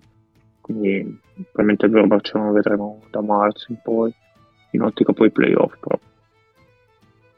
Cioè, io, per esempio, fossi una squadra con una testa di serie bassa, eh, posto che comunque le 8 che faranno i playoff saranno tutte di altissimo livello, io mh, accetto, mh, cioè, mh, se devo scegliere una di quelle 4, delle prime 4 con cui non voglio assolutamente giocare la serie, e scelgo Barcellona. Cioè, Barcellona la evito in tutti i modi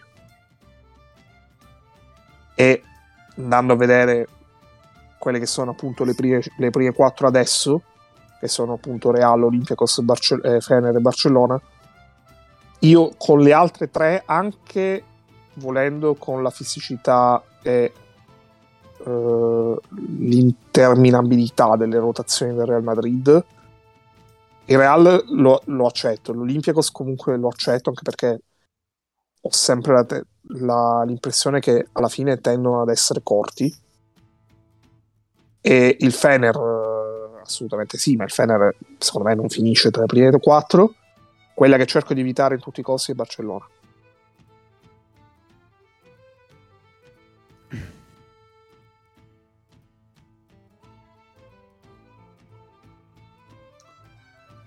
Ok. Eh, K, io ho una domanda: con chi vanno in post Sì. basso questi?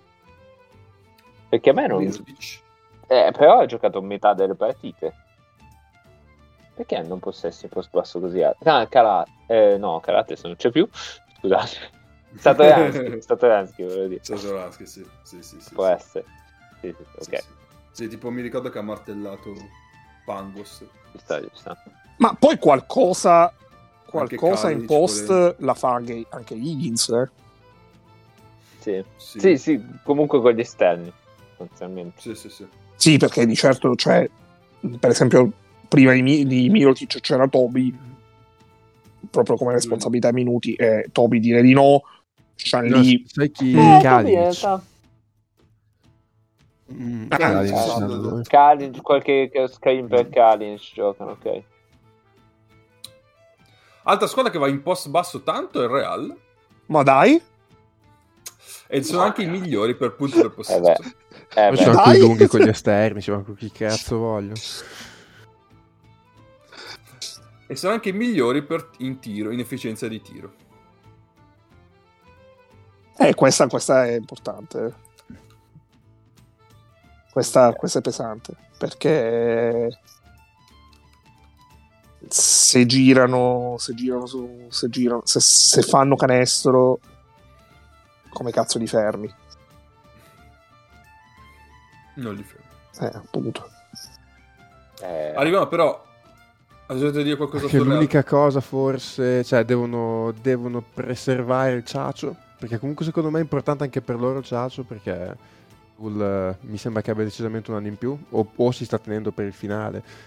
Mm, Williams Goss non mi sembra che stia facendo tanto meglio dell'anno scorso, cos'è suo, eh, l'unico appunto, come si diceva iniziando, l'unico reparto dove devono preservare tutti gli equilibri mi sembra quello, poi per il resto cioè, per me sono corazzate incredibili.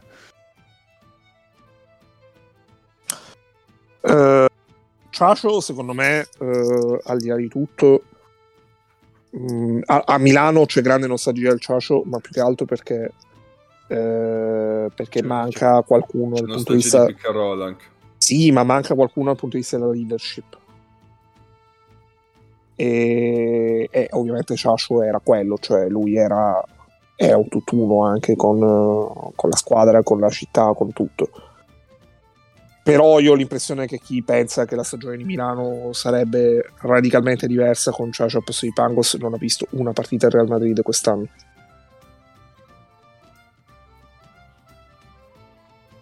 E detto ciò, eh, rispetto all'anno scorso, eh, hanno mille soluzioni in più e soprattutto vive in ala perché eh, non hanno solamente i vecchi, ma hanno per esempio Deck da inizio stagione, hanno Musa, hanno Ezonia e, e questo fa veramente tutta la differenza del mondo.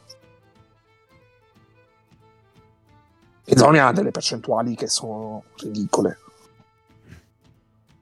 Tira col 48 da 3 che non ha senso. Già. Ma il grafico più bello, secondo me, è quello dell'Olympicos. Olympicos che ha un'efficienza maggiore della media di Lega e tutto sommato per gran parte delle categorie è in top 3 e la frequenza maggiore praticamente per tiri e movimenti senza palla il resto è al di sotto della media ciò vuol dire che loro giocano post, pick and roll, è tutto atto a creare tiri per gli altri. Un piacere da vedere.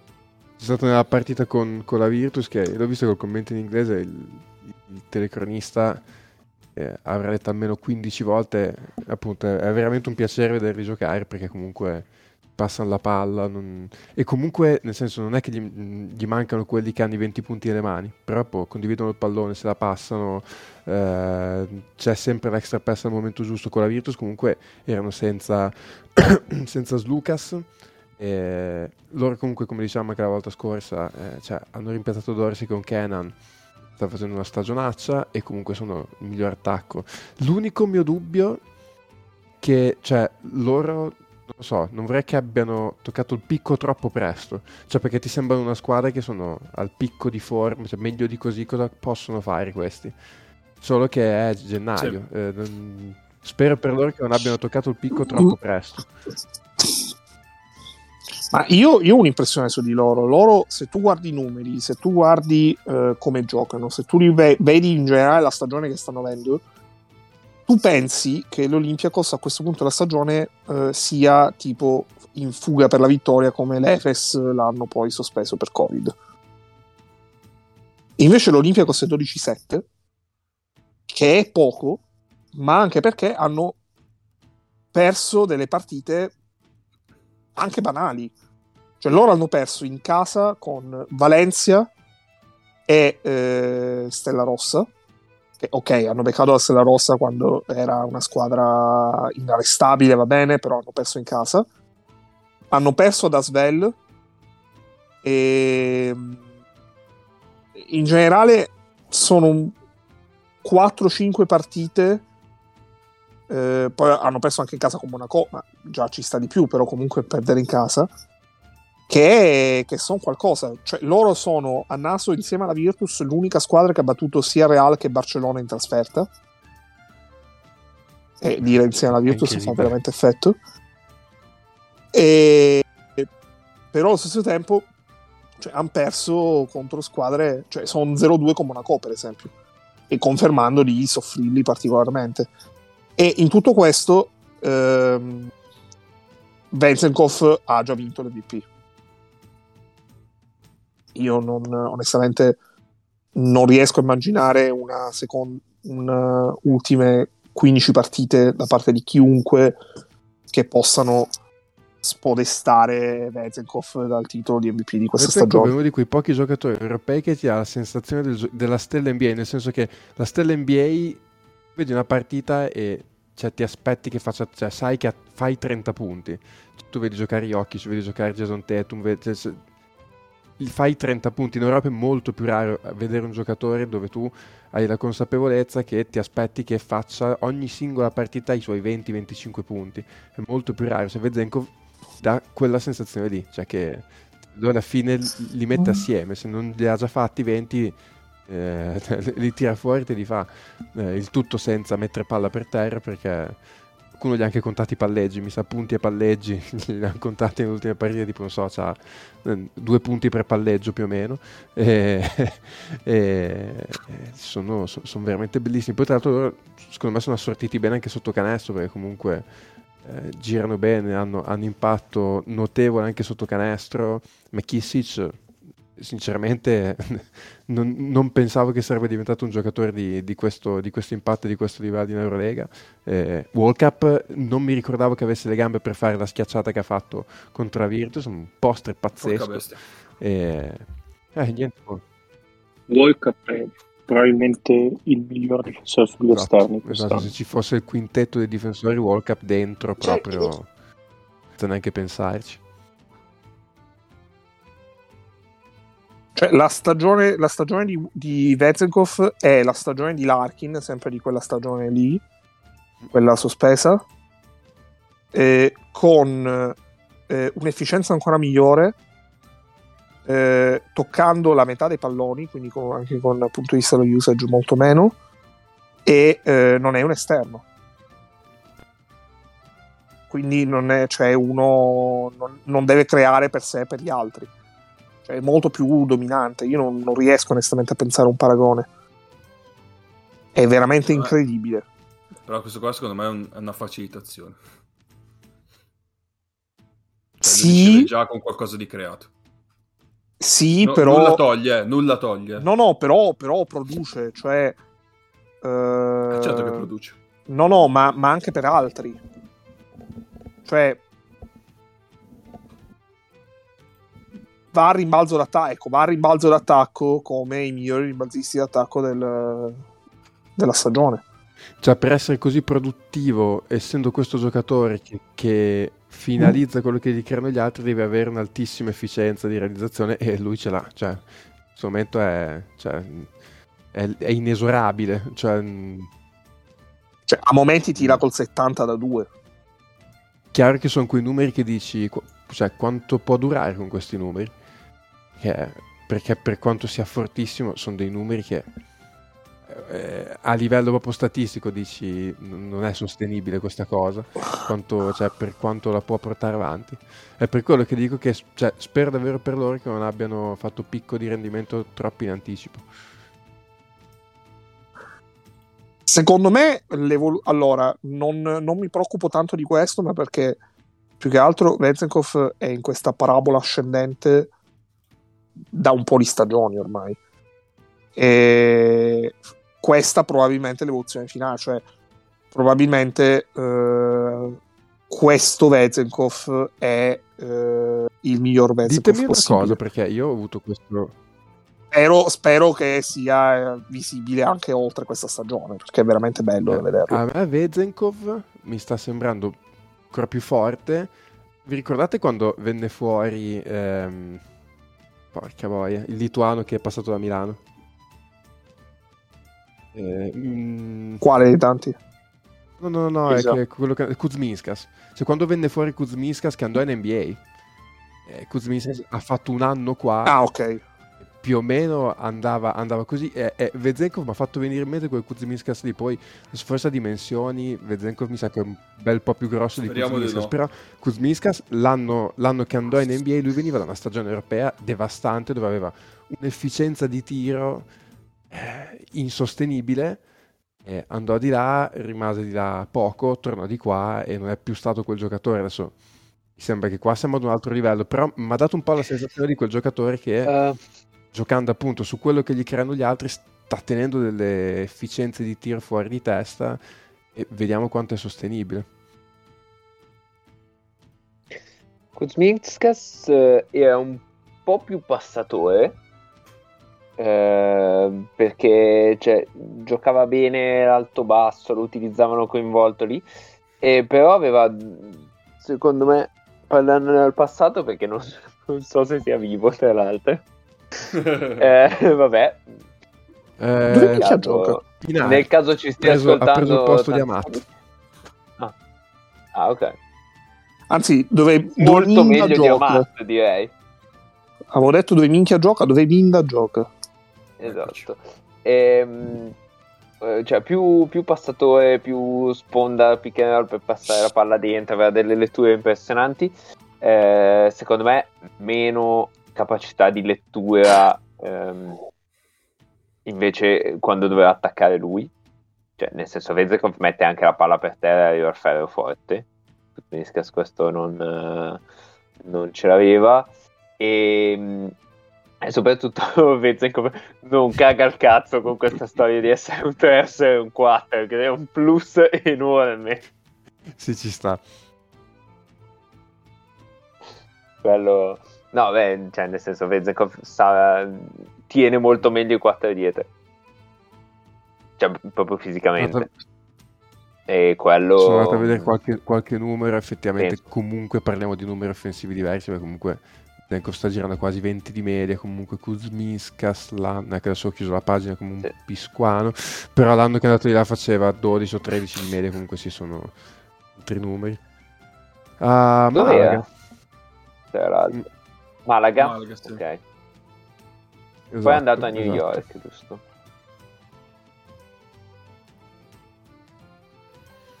Va bene, direi che ci siamo.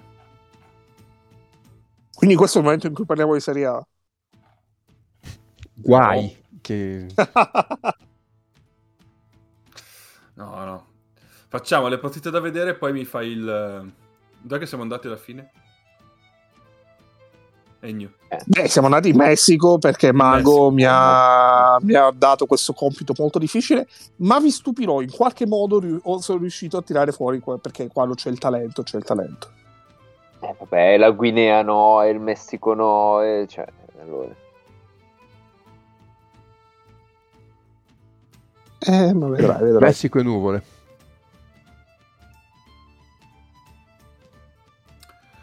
Quindi Grazie, dicevo, allora, allora, per le partite da vedere abbiamo questa settimana giovedì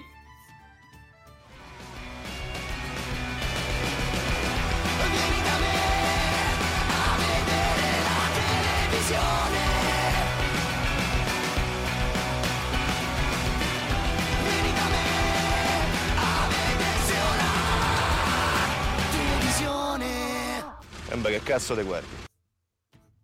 Bar- so. Basconia Barsa. Che, che Beh, fai? so- Interroghi? Ah, Sì, sì, sì, sì. ok, ok. Mentre venerdì Olympiacos Real. Bella, cazzo, però, Ok. bella. Belle tutte e due. Ma eh, se volete qualche scelta, qualche scelta hipster, eh, è la settimana. Ovviamente queste ve le consigliamo senza impegno, anche perché così non ci, non ci, non ci mettiamo noi impegnati a vederle. Eh, è la settimana delle gare 3 dei play-in di Champions League, quindi eh, gare decisive, un po' di playoff, che detta a gennaio fa un po' strano, però va così.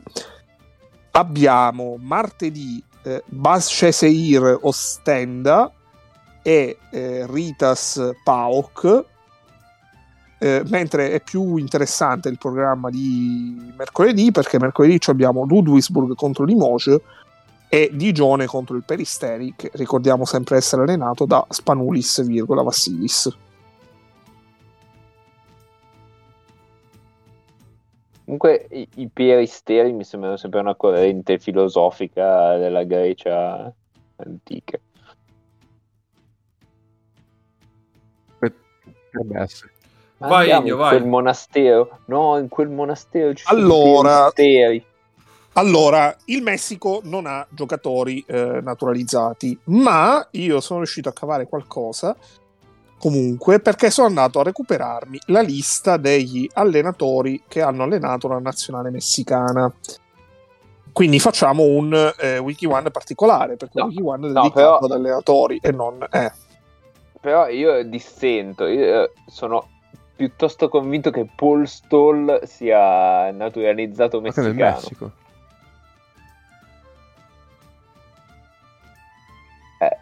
Boh, Sì, eh, Nato, nato negli Stati Uniti, e infatti confermo, confermo. Sì, vabbè, ma, vabbè, ma mm, allora, caro, caro Luca Maghini, Eh, ah no, è proprio. cosa Aspetta, vuole? Sto vedendo, sto vedendo se ha.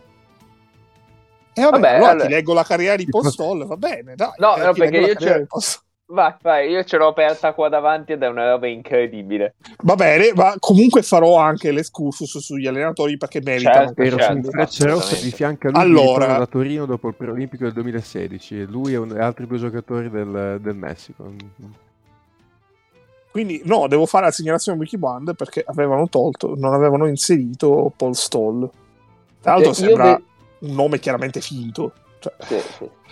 Allora, io vedo 23 squadre sì, ma ci sono molti ritorni. Ci sono Esatto. molti ritorni. ed è ancora attivo. Allora, Eh, certo, certo, certo, anche perché eh, 37enne, Certo, virgulto, esatto. Allora, Algodoneros della Comarca, 2008-2009, la prima squadra in carriera. Nace, io voglio che mi si dica grazie per questo. Poi eh, va ai Halcones de Cordoba, poi torna agli Algodoneros. 2010-2011 eh, inizia la stagione agli Halcones Rojos di Veracruz. Però, eh, scusa, approfondimento sugli Halcones eh, UV Cordoba, fondati nel 2007 e sciolti nel 2010. Sì, eh, è arrivato Postol e poi li hanno sciolti. Cioè, è andata, è andata praticamente così. Ma perché?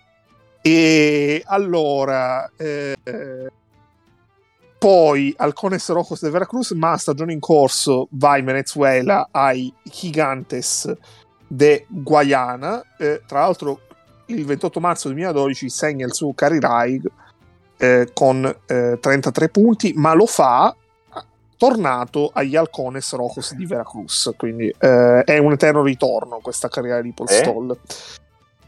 E cambia continente e va in No, Asia. e poi, poi io ho perché- un altro ritorno ai Gigantes di, Gai- di Guayana. Eh. Sì, vabbè, ma non devi spoilerare, però. Cioè, No, no, no, nel 2012 sempre. Sì, sì, Nel lo so, ma 2012. non devi spoilerare. Ah, vabbè, ok. E allora, comunque, 2012-2013 eh, cambia continente, va in Asia No. perché firma con il Maccabi Haifa. Ok, in Asia però. Poi resta in Asia perché nel 2013-2014 va al Trabzonspor. Giusto? Tra l'altro, da segnalare come ah, in Israele eh, Stoll vinca la gara del tiro da tre punti. Quindi, cosa hanno in comune eh, Marco Bellinelli e Paul Stoll? Hanno entrambi vinto una gara del tiro da tre punti. E questa ve la potete portare a casa per i vostri trivia In, in uno stato filo occidentale, diciamo. Esatto. Eh, in uno stato amico degli americani. Possiamo Amico degli americani, sì, sì, sì. Poi eh, torna ai Gigantes de Guayana nel eh, 2014. E Nel siamo a tre. 2014-2015 torna per la terza volta agli Halcones Rojos eh, de Veracruz. Però a un a certo tre. punto deve essersi rotto i coglioni del, del Messico perché inizia la locura. Allora, qua questa la- le, le faccio tutte a sprombattuto.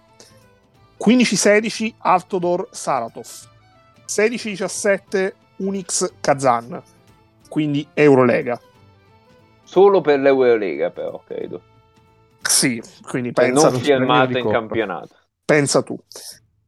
Poi eh, 17-18 eh, arriva a marzo, quindi stagione in corso, al eh, Saragozza per sostituire Bome Caleb.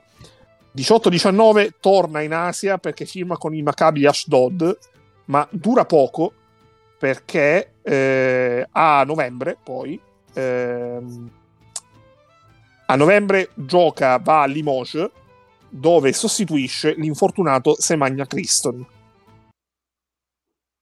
E gioca 10 partite a Limoges, torna al Maccabi Ashdod, quindi i ritorni non li fa solo nell'America Latina, ma li fa anche in Asia. Poi 2020 eh, torna in Messico, perché va al Fuerza Regia, però il Messico evidentemente gli piace poco e quindi torna di qua e va al Metropolitan per un mese a sostituire Brandon Brown. A me, a me fa impazzire che qualcuno al Metropolitan nel 2021 abbia detto ma sai che c'è? Firmiamo tre partite Paul Stoll che sta giocando al Fuerza Regia perché? Esatto, però, però attenzione perché eh, si torna sempre dove si è stati bene e quindi Paul Stoll a marzo 2021, finito il contratto mensile col Metropolitan, va alla Poel Tel Aviv. Eh, dopo la Poel Tel Aviv eh, torna al Forza Regia eh, perché eh, doveva tornare eh, perché non, non è una squadra di Paul Stoll se non ci ritorna a un certo punto. E poi torna alla Poel Tel Aviv 15 marzo 2022 torna alla Poel Tel Aviv e in questa stagione sta difendendo la maglia del Libertadores di Cretaro tra l'altro sono sconvolto dallo scoprire che è la prima volta in carriera che gioca al Libertadores di Cretaro perché fondamentalmente a un certo punto tutti passano dal Libertadores Infatti lui del si, è guardato alle spalle ma cazzo Quindi- non ci hai mai giocato e ha firmato lì. Però- Ha detto, ha chiamato il suo agente. Esatto. Però aspetta, aspetta, aspetta, aspetta, perché a me risulta al Fuerza Regia, eh. Eh, 5 dicembre era al Libertadores. Io nel sito del Fuerza Regia, che è bellissimo perché giri, eh, in cioè passi il mouse sui, mh, sugli atleti e questi girano e ti dice nome, eh, ruolo e, mh, e numero di maglia, eh, me lo danno lì. Quindi ha tradito. Eh, non lo so. Andiamo a vedere sul sito del Libertadores di Querétaro, che sicuramente sarà meno bello. No, mi dice impossibile raggiungerlo, quindi va bene, ci fidiamo dell'opinione di Mago. Eh, E questo- Però adesso, avendo chiuso l'epopea di Postol, eh, andiamo eh, sugli allenatori della nazionale. Ne ho selezionati tre. Eh, uno americano e due spagnoli. Quello americano è Bill Cartwright. E questa non è una puntata di pendolino, è proprio Bill Cartwright, quello a cui state pensando, ovvero quello che ha vinto tre titoli NBA con i Chicago Bulls. Eh, Bill Cartwright che in carriera ha allenato da capo allenatore tre squadre. I Chicago Bulls tra il 2001 e il 2003, i eh, giapponesi dell'Osaka Evessa, quindi c'è un po' di Giappone, quindi possiamo omologare anche questa puntata dal lato di, Omologata. di cappe. Tra l'altro, giapponesi dell'Osaka Ovessa che hanno vinto tre volte il campionato giapponese.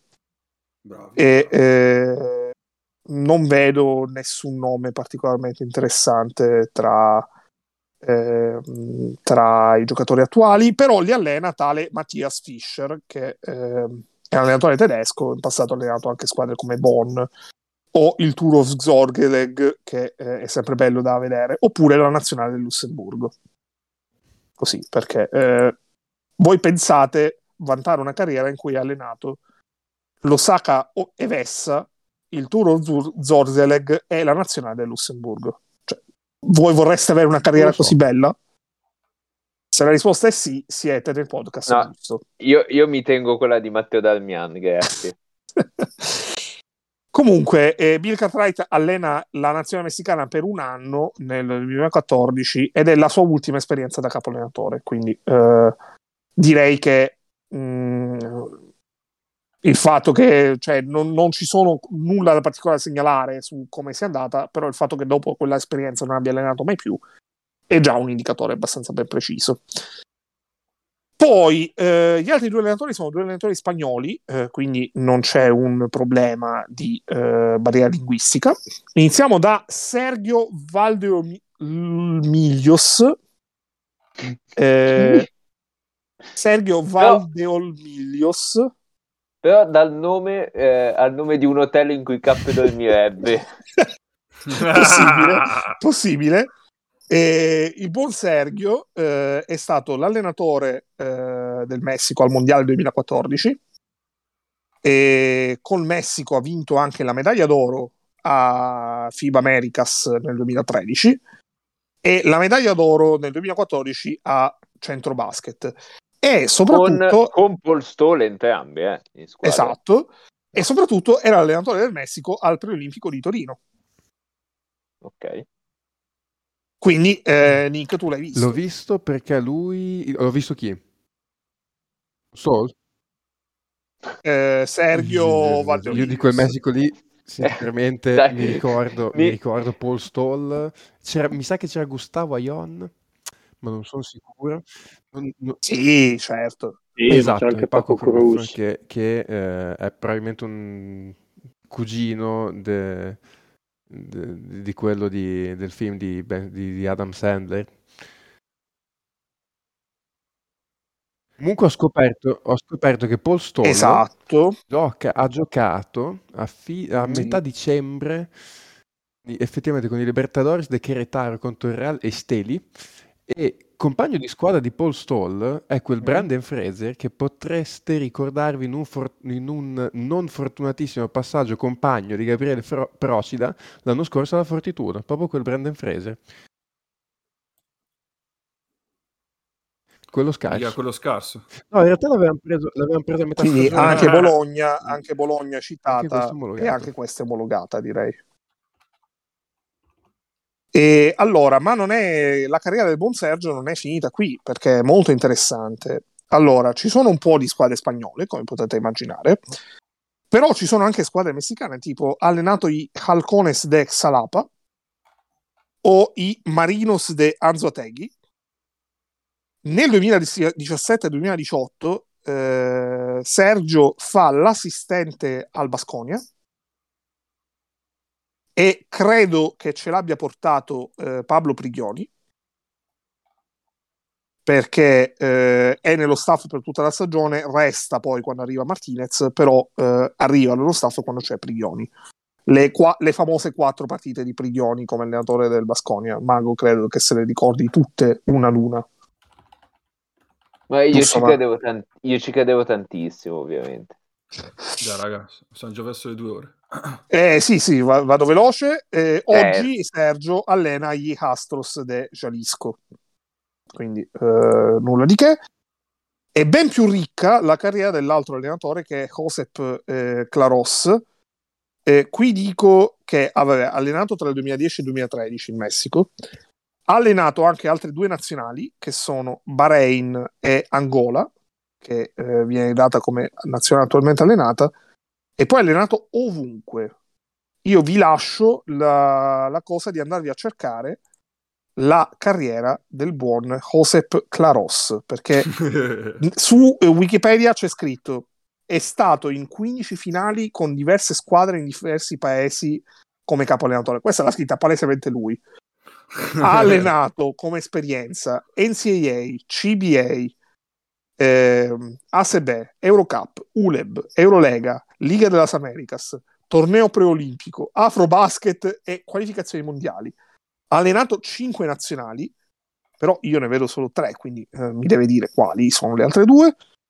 E perché c'è- c'era scritto che era stato contattato per allenare l'Egitto, ma poi ha detto no.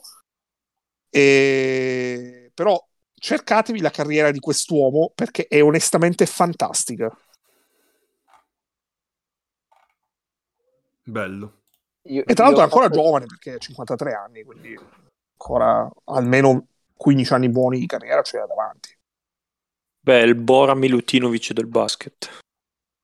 Sì, allora, come paesi fondamentalmente siamo a El Salvador, Messico, Venezuela, eh, Stati Uniti, Spagna, Portogallo, Olanda, Canada, Egitto, che però viene dato come abbia allenata, vabbè, questo è un mistero, Bahrain, sia club che nazionale, e eh, Giappone. E Dai, ovviamente c'è anche- l'Angola. E c'è il Giappone anche qua. Esatto. Ehm, se, se posso chiudere in gloria, io dal ehm, sito del Fuerza sono finito sulle statistiche del campionato messicano e ehm, vi dico che il quarto per minuti giocati è Van der Under Blue, Blue è ancora vivo. il, il quarto per rimbalzi a partita è Anosike, Oh, Vecchie conoscenze. Beh, ver- lui è veramente ancora vivo, è una, è una sorpresa. E il- però dovete indovinare voi il primo per rimbalzi a partita, rimbalzi offensivi a partita e stoppate a partita. Vi, vi do una mano al numero 35, E non è Kevin Durant. non è Kevin Durant, però ha giocato in NBA, ha giocato soprattutto, ce lo ricordiamo, a. Denver. Incredibile. Esattamente, Kenneth Farid. Pazzesco! E CSK l'altro ieri. Eh, sì. Eh, sì. Ehm, e prende 11 rimbalzi.3 a partita e fa 2,33 stoppate a partita. E questo dice tutto quello che c'è da sapere sul campionato messicano, Esatto. dove tra l'altro non gioca una squadra che gioca in G-League. Ehm, primo per assist, eh, assist a partita è ovviamente Paul Stoll. Ma ragazzi, ma questa rubrica è, è Però nata- aspetta, è na- Il eh, primo eh. per rubate è Michael Jackson. allora- allora non? Michael Jackson. ma non quella rubata. Cos'è che ruba? No, no, ma... Ma Cape, stai molto attento, Cape. Quattro volte. Eh, vabbè, tanto non può querellarci. Eh. Beh, ma la parte, la parte su Kemma non eravamo collegati, quindi Esatto, esatto, esatto. No, dicevo, questa rubrica qua, ragazzi, ci sta dando delle, delle vabbè. notizie incredibili, incredibili. Mi raccomando, Ennio, continua a scavare nel torbido. sì, sì, assolutamente. Ho scoperto adesso che il Regno Unito, tra l'altro, eh, c'erano le giocatrici, però eh, se valgono anche le giocatrici lo faremo la prossima volta. Eh, c'è meno, forse c'è meno conoscenza, però magari... C'è meno leggendarietà, Esatto, esatto, soprattutto. esatto. Va per bene. nostra ignoranza, però. Eh, non- Eh, Sì, sì, sì, sì. Certo, per colpa nostra, certo. Eh, un saluto, per esempio, cito un nome, un saluto a Nicole Romeo. E non conosco, vedi già. Parto... Eh, ma così. Ah, già, ah, già, sì, sì, perché lei, eh, sì. Mm, Diciamo playmaker più di mm, cambio di velocità che di ragionamento. Mm, questo Volessi fare una, compara- una comparison maschile? Ehm, aspetta, ce l'avevo. Ehm, Mike James. no, alla pervitola. Alla provittola. Ma Ah, magari, ma poi dove firmo? No, alla pervitola, la pervitola... te- eh, no, se Real. no... eh, la pervitola male, eh, diciamo. Eh, Ah, ok. Anzi, no, no, no, ce l'ho, ce l'ho, ce l'ho. Bruno Fittipaldo. Eh, vabbè, dai. Mamma mia. Si vuole bene a Bruno, quindi va bene. Sì, sì, sì. Poco tir, vabbè. Va bene, dai, direi che per oggi è tutto. Quindi ci sentiamo settimana prossima. Stateci bene e niente, basta. Ciao!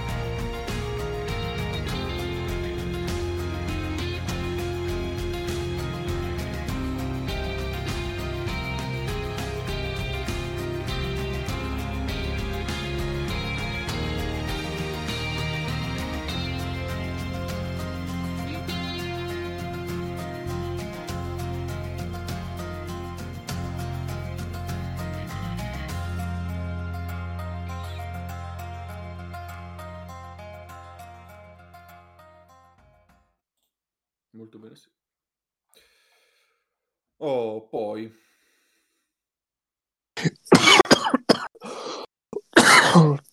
Ehi, Scusate, facciamo che la taglio. mi sono affogato, mi sono affogato all'improvviso. Dai. E senza né bere né mangiare niente, tra l'altro. Ah, respirando proprio. Cos'è Sì, che sì. vuoi tagliare la gola direttamente? Così non soffre? Beh, magari. Eh, Isis, Isis. Va bene. Eh, per non andando farlo avanti- cioè cioè per lui, eh, non è Ma che... infatti, siamo magnanimi noi. Questa io la metterei in fondo sempre. Sì. Ennio che tossisce. O all'inizio, non so, vedi tu. All'inizio o alla fine? Non lo so. No, meglio la fine, meglio la Manda un sms con il codice Ennio Cioè, beh. per avere la suoneria di Ennio che tossisce.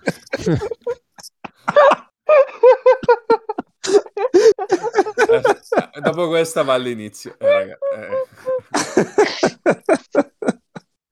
Oddio, sono ripiombato negli anni 2000 di colpo. con i capelli tirati su col gel, la spazza, gli occhiali da sole, quelli... Esatto.